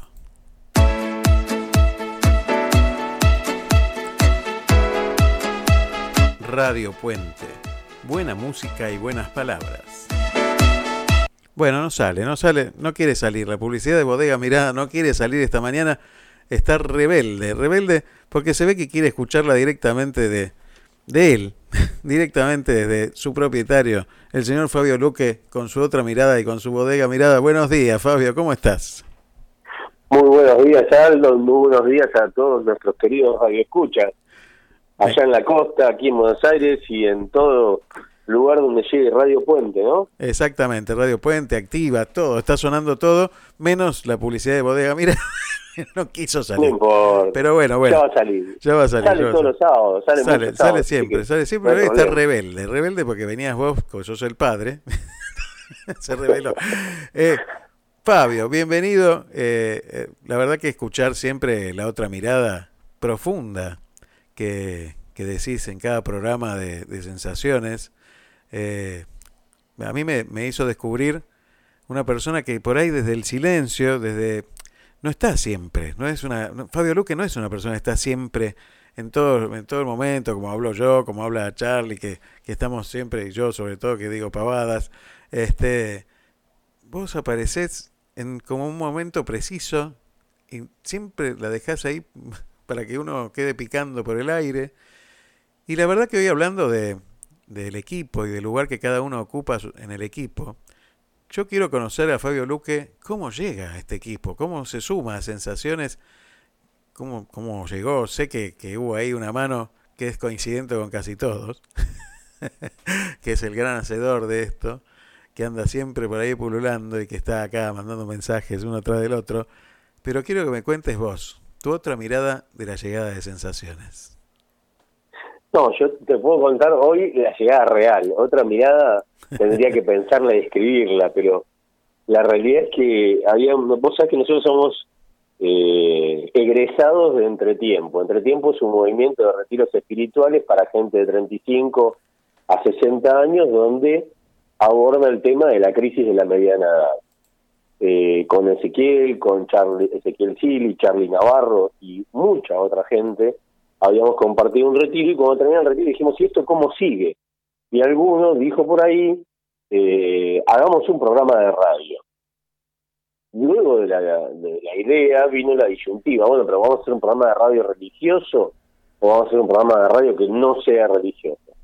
Bueno, es mucho más larga la historia y duró bastante tiempo más. Eh, yo en este momento fui convocado por Charlie Navarro, donde me dijo, ¿te acordás del proyecto de la radio? Lo vamos a hacer. Y quiero que estés con nosotros, quiero que estés conmigo principalmente. Yo le dije, mira, yo no tengo ni idea de radio, lo único que hice en mi vida en radio es ir a ver a mi hermano, que en Bariloche trabajó en FM del Lago durante muchos años, y después se abrió su propia radio. Y alguna vez estuve en el estudio hablando de, ya no me acuerdo qué, segu- creo que sí, de vinos, habíamos estado hablando de vino porque había habido una una un evento en Bariloche que era comer en Patagonia, donde iban bodegas, chefs y había estado un montón de gente conocida, y a partir de ahí quedó el bichito de, de eso, ¿no? Y bueno, le dije que sí a Charlie Navarro con el tema de la radio y fui yendo hasta encontrar un lugar. Y la otra mirada, porque surge de ese silencio que, vos nombrabas, que es parte de mi característica de escuchar más que hablar, de lo bueno y breve dos veces bueno, que son como parámetros que tengo para mi vida, y, y ahí empecé a ver que todo el mundo generalmente ve el vaso medio vacío. Es mucho más fácil ver el vaso medio vacío que pensar en, en- en la otra mirada, ¿no? Y yo dije, bueno, si yo puedo transmitir esta óptica de la otra mirada a la gente, a lo mejor ayudo a alguien. Y a partir de ahí surge la otra mirada que va creciendo, ¿viste? Cada vez más. Tu vida está muy vinculada al deporte también, y a un deporte específicamente que tiene que ver con el rugby, ¿no? sí, a, a esta altura del día, para que te des una idea de, de mi pasión, eh, ya voy por el tercer partido. El primer partido es la Liga Nueva Zelanda, después Australia y ahora estoy viendo la Liga Inglesa. Y son las, no, son, no es el mediodía todavía. Hace unos, hace unos años ya me retiré, ya no juego más, jugué eh, como jugador en plantel superior de los clubes, jugué en Universidad de Belgrano y después cuando Universidad de Belgrano cerró su club fui a Ciudad de Buenos Aires ya con los veteranos y después me retiré pero me quedé como entrenador Club Ciudad de Buenos Aires ex Muni ¿no? lo que se conoce como Claro, sí, sí. Club Muni Exactamente. Y, y el rugby tiene una característica que a mí siempre me gustó, que es que todos tienen lugar en el rugby. En el, en el equipo de rugby todos tienen lugar. El petizo, el gordo, el flaco, el, el- el rápido, el más lento, el que tiene mucha fuerza, el que tiene menos fuerza. Es una característica propia de, de ese deporte, ¿no? El rugby es inclusivo antes de hablar de, ser inclusivos. O sea, yo desde que me acuerdo de chico, yo de hecho cuando empecé a jugar en esto pesaba 70 kilos y medía un metro setenta. Eh, descalificado para cualquier deporte. Sin embargo, en el rugby yo me divertí muchísimo corriendo, mucho más que otros más altos y más gordos, y tacleando porque estaba muy cerca del piso, así que para mí era una de las disciplinas dentro de, lo que es el rugby, una de las características, buen corredor, buen tacleador. Con eso tenía más o menos para un 70% de, de lo que servía en el rugby, y el resto, bueno, yo no lo tenía, altura y peso no tenía, pero lo suplía con esas otras dos características. Pero sí es inclusivo histórico el rugby. Eh, hoy un poco desacreditado lamentablemente por hechos de violencia, pero hasta el que hace el asado eh, entra al rugby. No, hay un lugar para cada uno, sí, eso es así, es Vos, verdad. vos sabés que están así que, bueno, en el mes de julio vamos a, a entrevistar a, a los fundadores de, de una organización que se llama Cambio de Paso, que está dentro del penal de Batán eh, y que Sí. trabaja afuera también del penal de Batán y que trata Sí. de eh, inculcar los valores del rugby, del deporte y de justamente la responsabilidad de por cumplir reglas y, y todas estas cuestiones que mucha gente que está presa eh, no se ha acostumbrado a cumplir. Y realmente están haciendo una modificación social muy importante a través de esa organización con la rehabilitación de muchísima gente que estuvo presa. ¿no? Este, la verdad que es un trabajo enorme y también surge a partir del rugby y del encuentro de personas que jugaron en un mismo equipo y que están conformando esta asociación. Entonces yo veía tu historia, conocía un poquito tu historia. También vos te dedicaste a, los equipos infantiles, ¿no? Sí, empecé claramente cuando empecé el rugby, empecé por las bases, que son los infantiles, que son desde 5, 6 y 7 años para adelante, 8, 9, 10, 11, 12, 13 y 14. Después de ahí viene lo que es eh, la división en divisiones juveniles, que son 15, 16, 18 y 20. Después ya viene el plantel superior. Ahora actualmente yo estoy en juveniles. Ya hace 10 años que soy entrenador de Urba, eh, con todos los cursos realizados y todo. Y empecé por infantiles y después sí por juveniles. O sea, es que vos me hacías acordar recién, cuando contabas lo de la disciplina y demás, todos los deportes son fantásticos, ¿no? Yo no quiero criticar a ninguno, pero es una característica que tiene el rugby que las pulsaciones van a 10.000 y existe el roce, ¿no? Y existe la fricción adentro del juego permitida por el reglamento, dentro de lo permitido que estoy hablando, ¿no? Y de repente viene un árbitro, toca el silote y te cobra algo que puede estar bien o no puede estar tan bien. Yo también soy árbitro de presidente en mi club, así que he, arbitrado durante años. Pero es difícil que veas un acto de indisciplina de cualquiera de los 30 jugadores que pisan una cancha, 15 para cada equipo, con respecto al árbitro. Vos Totalmente. dedicate algún día a mirar eso. Totalmente, sí, sí. ¿Cuánta gente? No existe, no existe. Esa es la principal disciplina que tiene el rugby. Tenés tus pulsaciones a 10.000, te pegaron una trompada, o vos a lo mejor sin querer le pegaste un brazo a alguien y te están echando de la cancha y jamás vas a ver un tipo que le discute algo al árbitro. Y esa es la principal disciplina que tiene el rugby. Si uno lo ve desde, desde el punto de vista de la ignorancia, de desconocer el deporte y, sin saber cómo se juega, puede pensar que eh, es un deporte desprolijo, desorganizado, y sin embargo no tiene nada que ver con eso.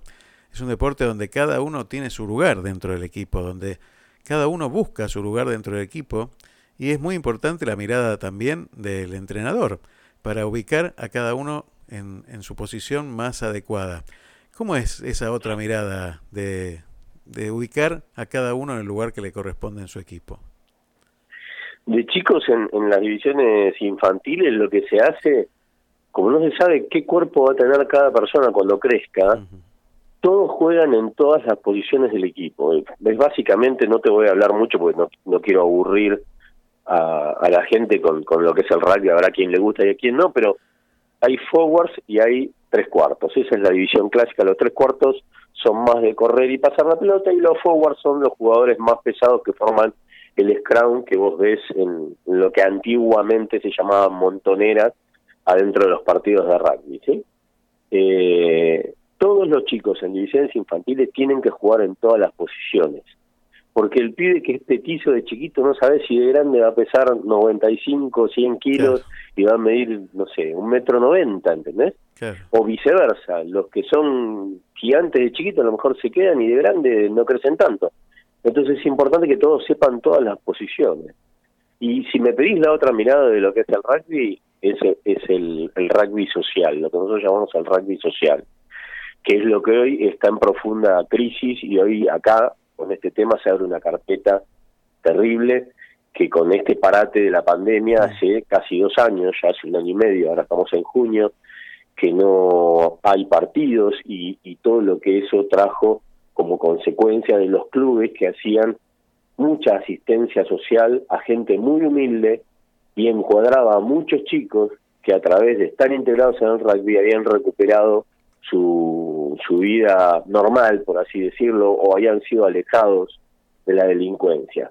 Y todo ese trabajo de tantos años en este año y medio se ha caído. Así que mi otra mirada de, del rugby de hoy es esa, ¿no? Lo estoy sufriendo terriblemente, porque uno está acostumbrado a ver a los clubes del top 12, que se llama que son los 12 primeros clubes de la Argentina. Pero existen más de 500 clubes en toda la Argentina que nadie los conoce, o solo los conoce la gente de su pueblo, o de su ciudad, o de su región, eh, que lo único que hacen es ayudar, ayudar y ayudar a la gente. Y hoy con esta pandemia y la crisis que trajo, y la cuarentena y la economía, todos esos clubes están fundidos y sin gente. La gente no ha podido pagar la cuota, los chicos no pueden jugar, han dejado de ir a los clubes y lamentablemente los clubes han tenido que dejar de hacer esa asistencia social que tanto hacía. ¿Cómo ves el, el futuro de, de esta situación? ¿Cómo, ¿Cómo aspirás que sea? ¿O qué tendría que hacer, bueno, un Estado que, que quiere estar presente o que debería estar presente? ¿Qué debería hacer para colaborar en esta situación para que esto no pase? Porque es muy importante. Se dice desde el discurso que los clubes son muy importantes, pero cuando llega la hora de, de- de darles una mano, eh, están olvidados, ¿no? Yo esto lo veo por acá también, ¿no? Acá pasa lo mismo con, con los clubes de, de rugby. En Miramar hay uno solo, en Mar del Plata hay varios, que están todos en la misma situación. Y, y no por hablar del deporte en sí, el club es un lugar, un ámbito social donde hay un encuentro de diferentes clases sociales, donde a través de los deportes llegan, llegan chicos de todas las clases sociales, es transversal, realmente transversal, al igual que el arte. Para mí el deporte y el arte son fundamentales eh, y educan desde otro lugar, ¿no? educan profundamente. ¿Cuál, ¿Cuál sería la actitud que debería tomar eh, un Estado presente en este sentido? Lo primero que tendría que hacer un Estado normal de, de dirección de un país es no estigmatizar. Como vos dijiste, el rugby es transversal. Hace 30 o 40 años yo podría a lo mejor contarte mi anécdota que jugué un año de suplente en un club donde nunca me pusieron de titular, sin embargo me quedé todo el año, jugué toda la temporada, entrené toda la temporada, nunca pude jugar un solo partido porque no tenía doble apellido o mi familia no tenía la plata para pagar la gran cuota que cobraba ese famoso club del top 12 eh, que está entre los 12 primeros, digamos, de la Argentina. ¿sí? Yo, yo lo he sufrido, esa estigmatización, pero lo primero que tiene que hacer hoy un gobierno es no estigmatizar. El rugby ya no es más elitista, el rugby es absolutamente inclusivo, es un club, la mayoría de los eh, equipos de rugby son clubes y los clubes tienen una función social de recreación y de asistencia que no la tienen muchas otras entidades.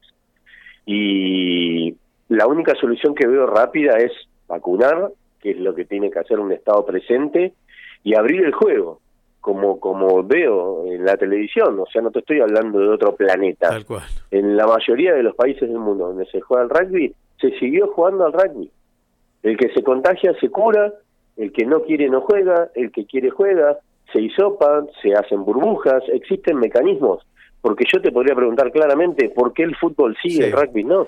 La gran pregunta, ¿no? La gran pregunta. ¿Por qué el fútbol sí y el rugby no? ¿Solo porque el fútbol es popular y, y el rugby es de elite, es de clase alta? No es así. Es una gran mentira. Eso ya no existe más.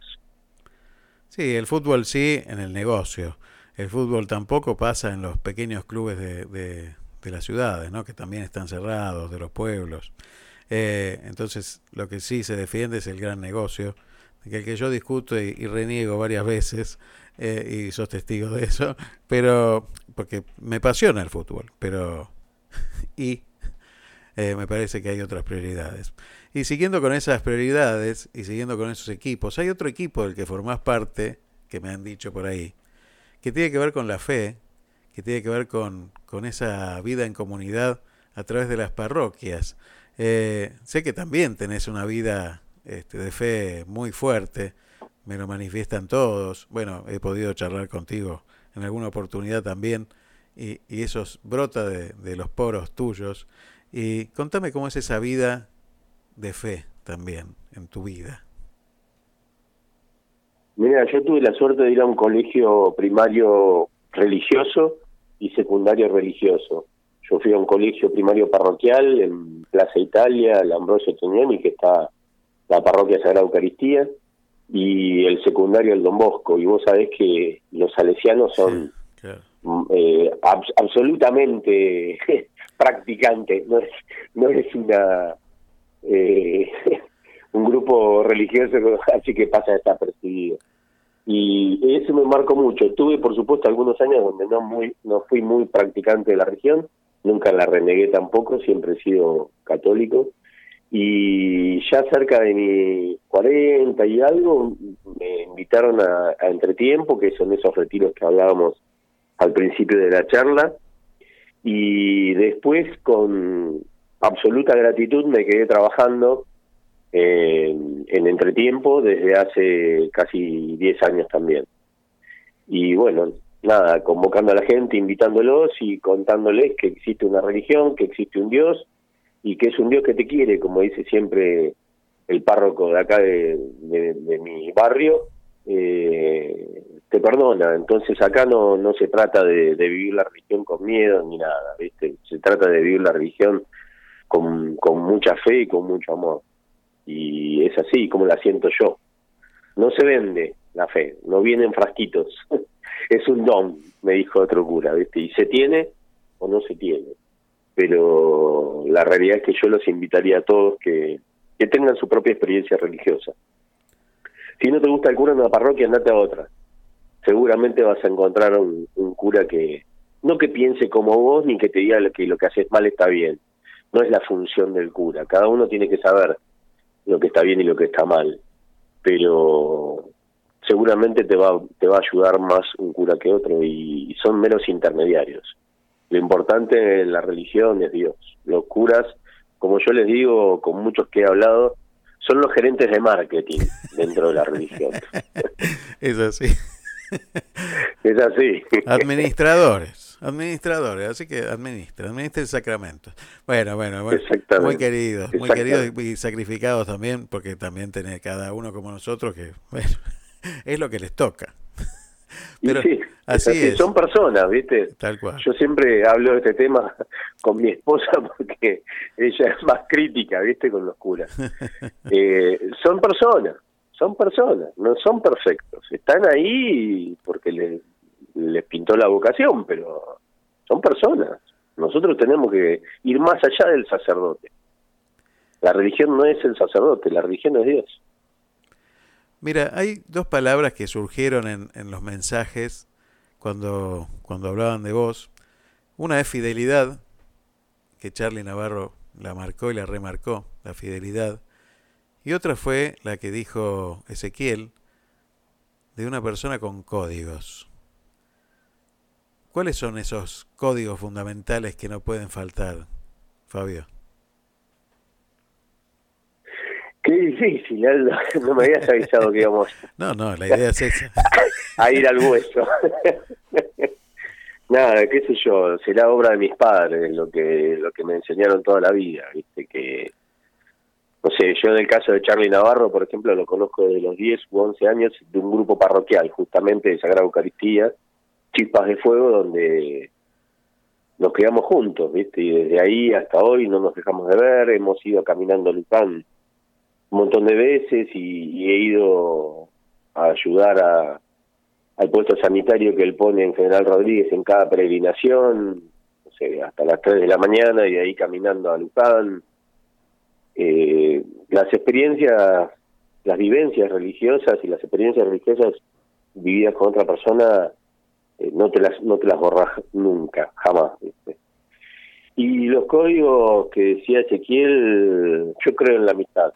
Más allá de la tecnología de hoy, lo que más me, me cuesta a mí aceptar es que los chicos no, no tengan esas amistades profundas, que es un poco lo que contaba hace un rato Fabio Fabio, Baliño, ¿no? Pasar por la casa de un amigo a ver si está, eso hoy casi no existe, ¿viste?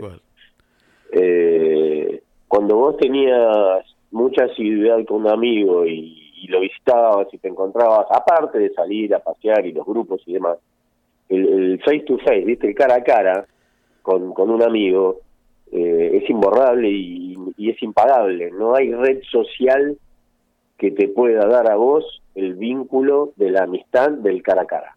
No existe todavía una red social Sin duda. que, que, que, que lo que lo que lo equipare, ¿sí? Tal cual. Y bueno, nada, yo tengo eso, cuando sos mi amigo, sos mi amigo, y si yo no tengo que hacer un juicio eh, para no perjudicarte porque sos mi amigo, no lo voy a hacer. Eh, ese es el, un poco el ejemplo que contaba antes, ¿no? Es una persona que, que siendo amiga mía me, me abrió la puerta de un contacto que necesitaba una persona para trabajar, trabajé muchos años y nada. Y, en honor a mi amigo decidí seguir caminando y fundar Bodega Mirada. Dije dos por uno, lo que la vida me saca me, me va a devolver el doble. Y ahí arranqué con Bodega Mirada. Y eso eh, te quería preguntar, porque es un emprendimiento que surge en un momento, a ver, cuando uno se plantea un cambio profundo, sabe que es un desafío difícil, que, que bueno, en el contexto de nuestro país es más difícil todavía. Eh, ¿Cómo se hace para seguir adelante con un sueño, con un emprendimiento como Bodega Mirada? Mira, yo tengo muchos años, ya tengo 54 años. La verdad que para ir a trabajar en relación de dependencia y, y que me estén esperando al lado del reloj, siento a las 9 y llego 9 y 5 y ahí me, golpea el relojito así haciendo ruido, ¿viste? Clic, clic, clic, clic, porque llegaste tarde 5 minutos. Eh, no me cuesta mucho, ya no lo, como que no me lo banco, ¿viste? Y fui tomando cosas de hoy, de, de lo que es la modernidad. Yo trabajo por objetivos, si un día que tengo que trabajar 14 horas, trabajo 14, pero si otro día a las 7 horas cumplí mi objetivo, ya está, porque yo otro día te trabajo 14, ¿sí?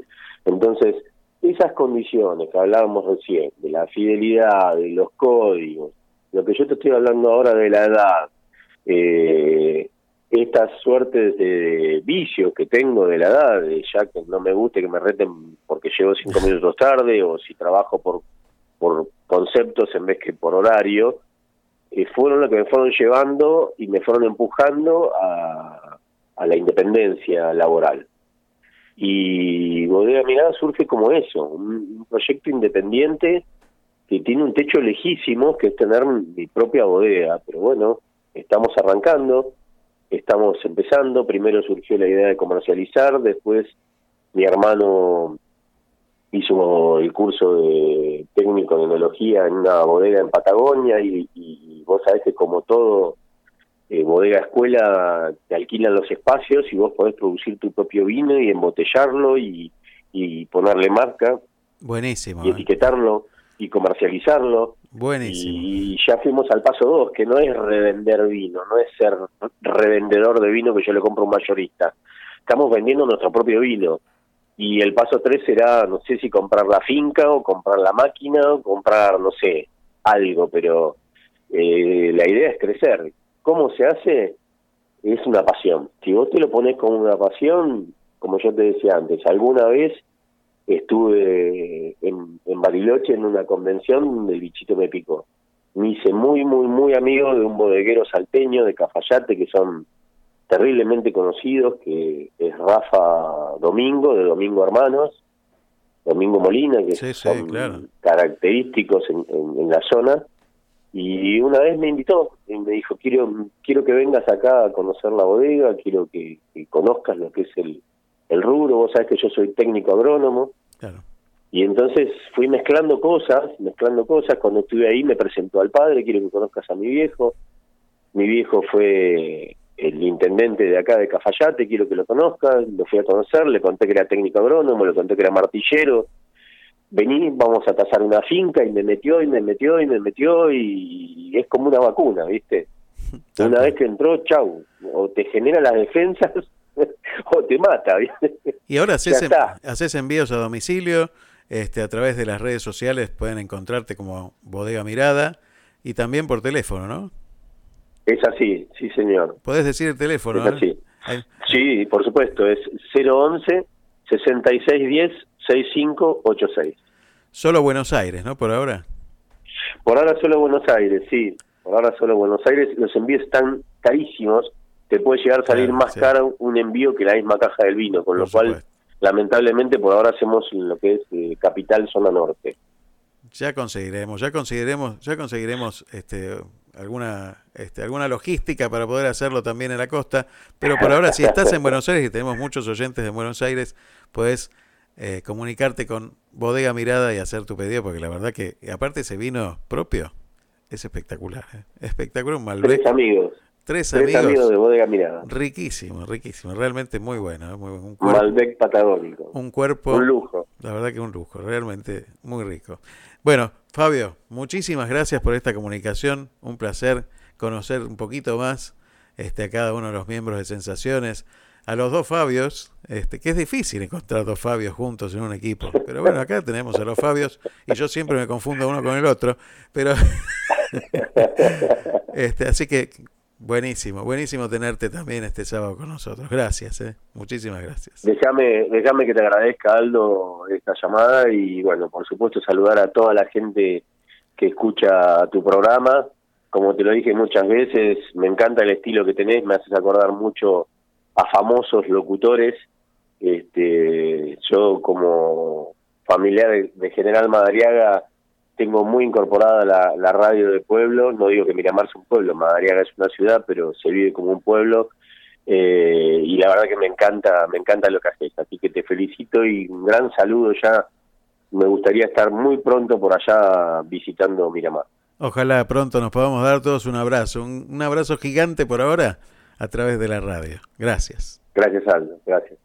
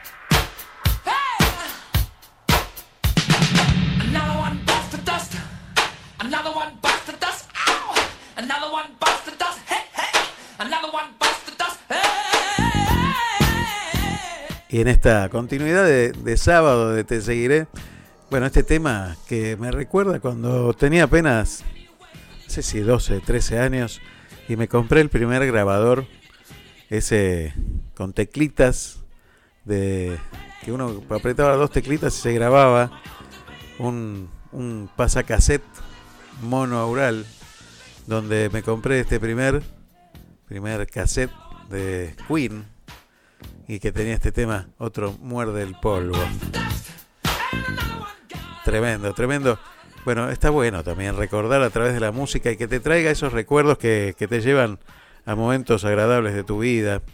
Y este momento especial que, que estoy atravesando en mi vida de, de participar en un equipo tan grande como, como Sensaciones y donde cada sábado comparto con, con dos grosos como Charlie Navarro y como Charlie Dios, eh, realmente es un lujo permanente, un lujo permanente de, de poder estar siempre con cada uno de ellos, cada sábado, y ya lo tengo en la línea, a él que siempre, que siempre conserva esa juventud, mira, mira, escucha, escucha. Forever Young, Forever Young, para recibirlo a él, a Carlos Dios, que es un, un joven, siempre un joven con ideas, con propuestas, con desafíos que asume y que lleva adelante y cada semana nos sorprenden sensaciones con todos los invitados que, que propone, que trae, que impresionante, impresionante. Carlos Dios, buenos días, bienvenido, te seguiré. Buenos días, Aldo. Demasiada presentación, te agradezco mucho, pero demasiado. Bueno, realmente cada uno de ustedes, yo los admiro, los quiero y aprendo siempre de cada uno. Bienvenido. Bueno, una mañana sensacional, ¿eh? Tremendo, tremendo. Una, una semana Una sensacional. mañana en hermosa, hermosa. Eh, nos estamos despidiendo de los días lindos. Parece que hoy y mañana van a ser los dos días soleados, que, que aunque sea que haga frío, uno se, se emponcha y sale. Tal cual. Y mientras que haya, porque cuando vienen los días grises, que encima de feos, que amanecen tarde y están oscuros y humedosos, eh, eso te da muy pocas ganas de, de empezar el día. Tal cual, tal cual. Y, y un día hermoso también por la costa, ¿eh? un día precioso, eh, frío, pero hermoso también. ¿eh? Eh, ¿Qué pensás de esta mañana de, de sensacional que estamos atravesando hoy y de todo el lugar que ocupa cada uno en el equipo? El tuyo desde la producción eh, artística, de entrevistas y de bueno, de un montón de detalles que se empezaron a sumar a partir de tu llegada a Sensaciones. ¿Cómo es el lugar que cada uno ocupa en el equipo? ¿Cómo se arma eso, Carlos? Eh, mirá, eh, yo te, no te voy a decir nada nuevo si te digo que llegué a sensaciones de la mano de Charlie. ¿sí? Me Eh, suena. sí. Pero, pero bueno, yo le dije, ¿qué hay que hacer? Y me dijo, hay que producir. Y bueno, y empezamos a aportar una idea, otra idea, otra idea. Y, y cada uno, más allá de la, de la- de- de enormes ganas iniciales, ¿viste? Cuando uno empieza un- eh, con esa potencia, esas ganas que hay que causarla, ¿no? Y cada uno se va encontrando en su lugar. A mí me pasó como a vos que eh, primero me confundí a los Fabios y persiguió los, los papos. No, ese no es Baliño, ese es Luque. No, ese no es Luque, es Baliño. Bueno, y, eh, y me pasó, y claro, eh, yo entré eh, a dos, tres programas de que pasáramos de una radio a otra. O sea, empezamos cuando en la tercera semana la situación se iba todos los viernes de 19 a 21. eh, y cuando le digo a Charlie al segundo programa, bueno, ¿qué necesitamos hacer ahora? Y me dice, no necesitamos una radio. ¿Cómo? Porque nos vamos. ¿Cómo, Charlie? y así pasamos a Radio del Pueblo. Y, y me pasó que yo a Fabio lo conocía, a Fabio Luque lo conocía porque algún día ha venido al piso. Eh, Fabio Baliño, sabemos, siempre fue una voz en el teléfono. Tal cual. Parece el título de una telenovela. Y vos sabés que a fin de año, de ese primer año de sensaciones, que yo estuve en el año 2018, eh, me dice, Charlie, ¿podríamos hacer algo lindo? Una reunión en algún lugar, ¿no? Digo, sí, todo genial, pero a ver, los salones te cobran, los lugares te cobran, que vamos a, una- vamos a juntar en una plaza, digo. Y habíamos quedado muy muy bien con un grupo de gente de una casa de comidas, eh, de comidas y empanadas, comida tradicionales y empanadas, que tenía una sede en el barrio de Belgrano, donde muchos de nosotros vivíamos por ahí cerca. Y fuimos a, a ver a esta gente. Entonces nos reciben un día, 5 de la tarde, tomamos un café y estábamos ahí charlando. Me dice, me dice la, la ciudad y el señor, ¿no? Bueno, pero ustedes, eh, aparte, usted no viene de la radiación de algo más. Recién hiciste trabajo en un barrio, yo trabajo en un lugar determinado. Ah, entonces conoces a... Es un momento espantoso porque si vos no lo conocés Sí, quedás claro. completamente deshabilitado, ¿sí? Y ese momento, tan, tan, tan, me dice fulano de tal. Charlie me mira, yo hago la pausa, ¿sí? Y le digo, con fulano de tal, venimos juntos en el subte todos los días de hace dos años. Ah, entonces quedamos como, como chanchos, ¿no? Nos dieron el salón un día martes a la tarde, nos regalaron empanadas y vino para 40 personas. Y mientras que estábamos armando todo, porque había que armar para hacer una radio en vivo, eh, en ese lugar, eh, yo estaba inclinado y escucho una voz. Que yo no lo conocía a Fabio Bariño. Me dice, vos sos Fabio, vos sos. Carlos, me dice. y ahí nos, nos confundimos en un abrazo lindísimo, lindísimo, lindísimo. Porque Fabio, como, como un poco se ha descubierto y, y vaya que falta para descubrirse en, en este reportaje que hiciste hace un rato, eh, es el hombre de los silencios y del trabajo silencio. Tal cual, el que no se ve, que no se ve. Pero, pero que es fundamental. Y aparte, eh, algo muy importante, porque cuando nos juntamos todos decimos, uy, qué bien que sale, te felicito Aldo, bien Carlos, gracias Charlie, y por ahí lo hacemos para, para hacernos creer que está todo bien. Pero Fabio venía a decir, no, está mal esto. Y se tomaba el trabajo, de, más allá de la amistad que tenía con la gente que hacía el grupo, y con, el grupo de radio, marcar los errores. Eso fue genial. En Por todo grupo tenés que tener un abogado del diablo, Por supuesto, por supuesto. eh, porque te, que te ayuda y que te motiva a avanzar. Fabio Luque está viniendo los miércoles al programa, ¿no? Y eh, después del programa se va a ver a su mamá para tomar un café con una media luna todos los miércoles, ¿no? Y la casa de la mamá queda por la zona de la Biblioteca Nacional.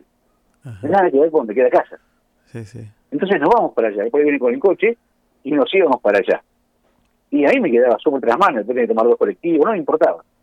Pero llegábamos cerca, como no conseguíamos lugar para estacionar, nos quedábamos charlando en el coche. Y, y la profundidad que tiene Fabio, que lo acabas de descubrir, ya lo conocías, y tus oyentes lo acaban de descubrir más.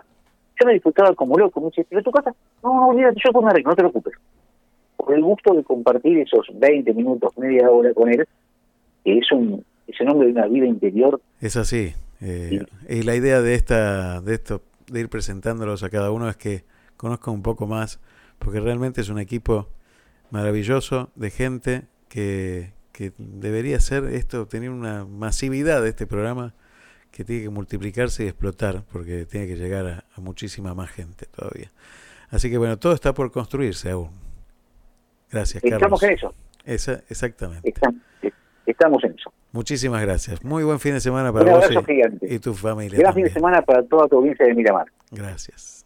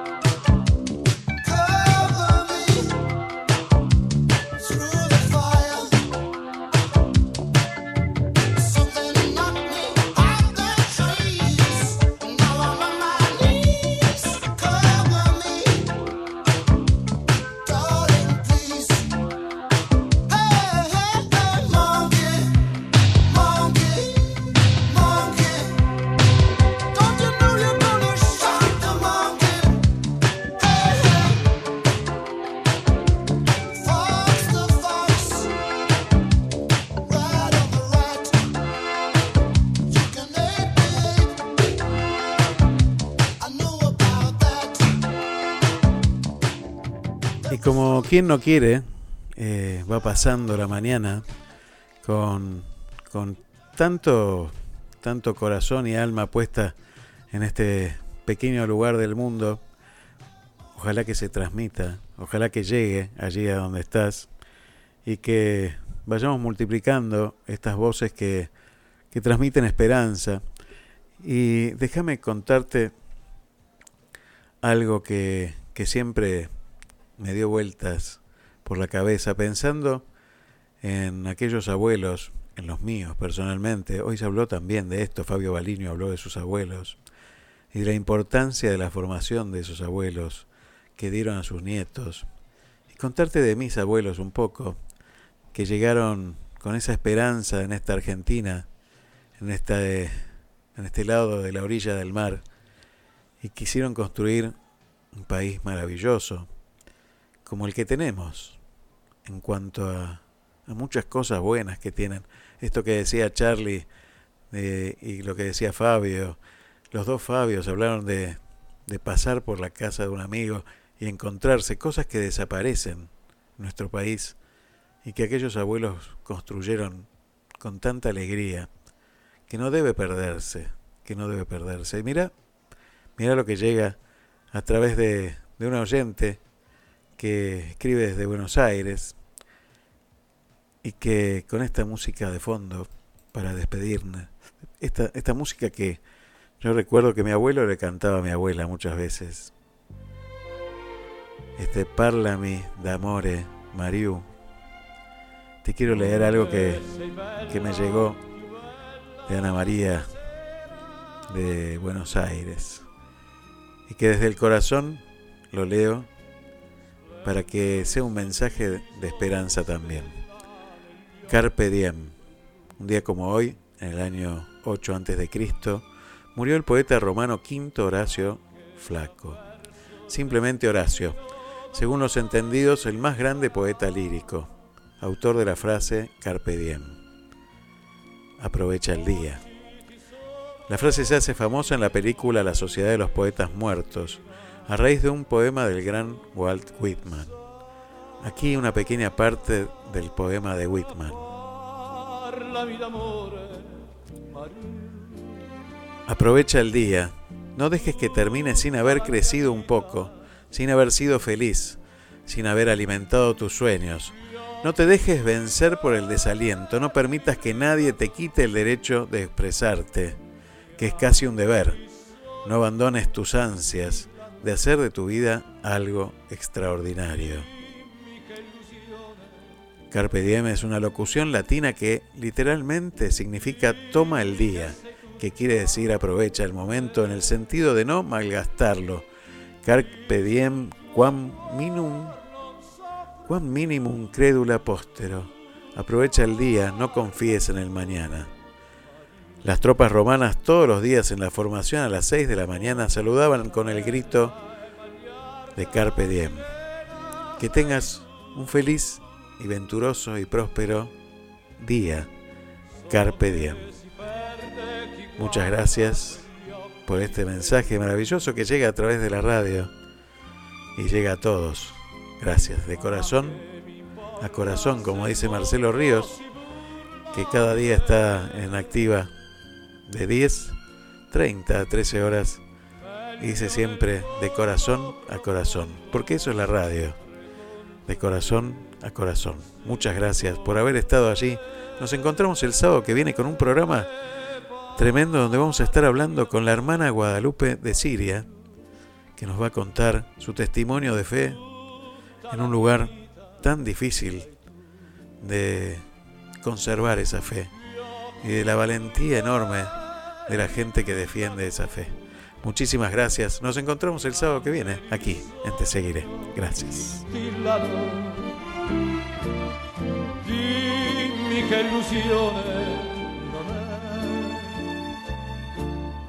Dimmi che sei tutta per me. Qui sul tuo cuore non soffro più. Parlami d'amore, Maria.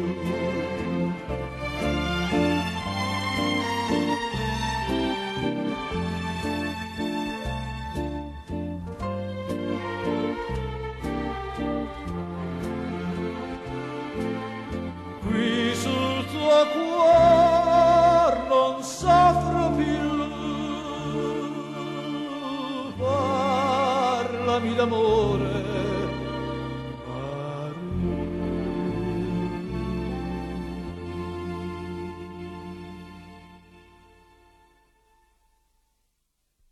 Estudia medicina en Universidad FASTA. Plantel docente de amplia trayectoria, equipamiento tecnológico de última generación y simuladores de alta fidelidad para la práctica médica al servicio de la innovación educativa. Inscribite hoy.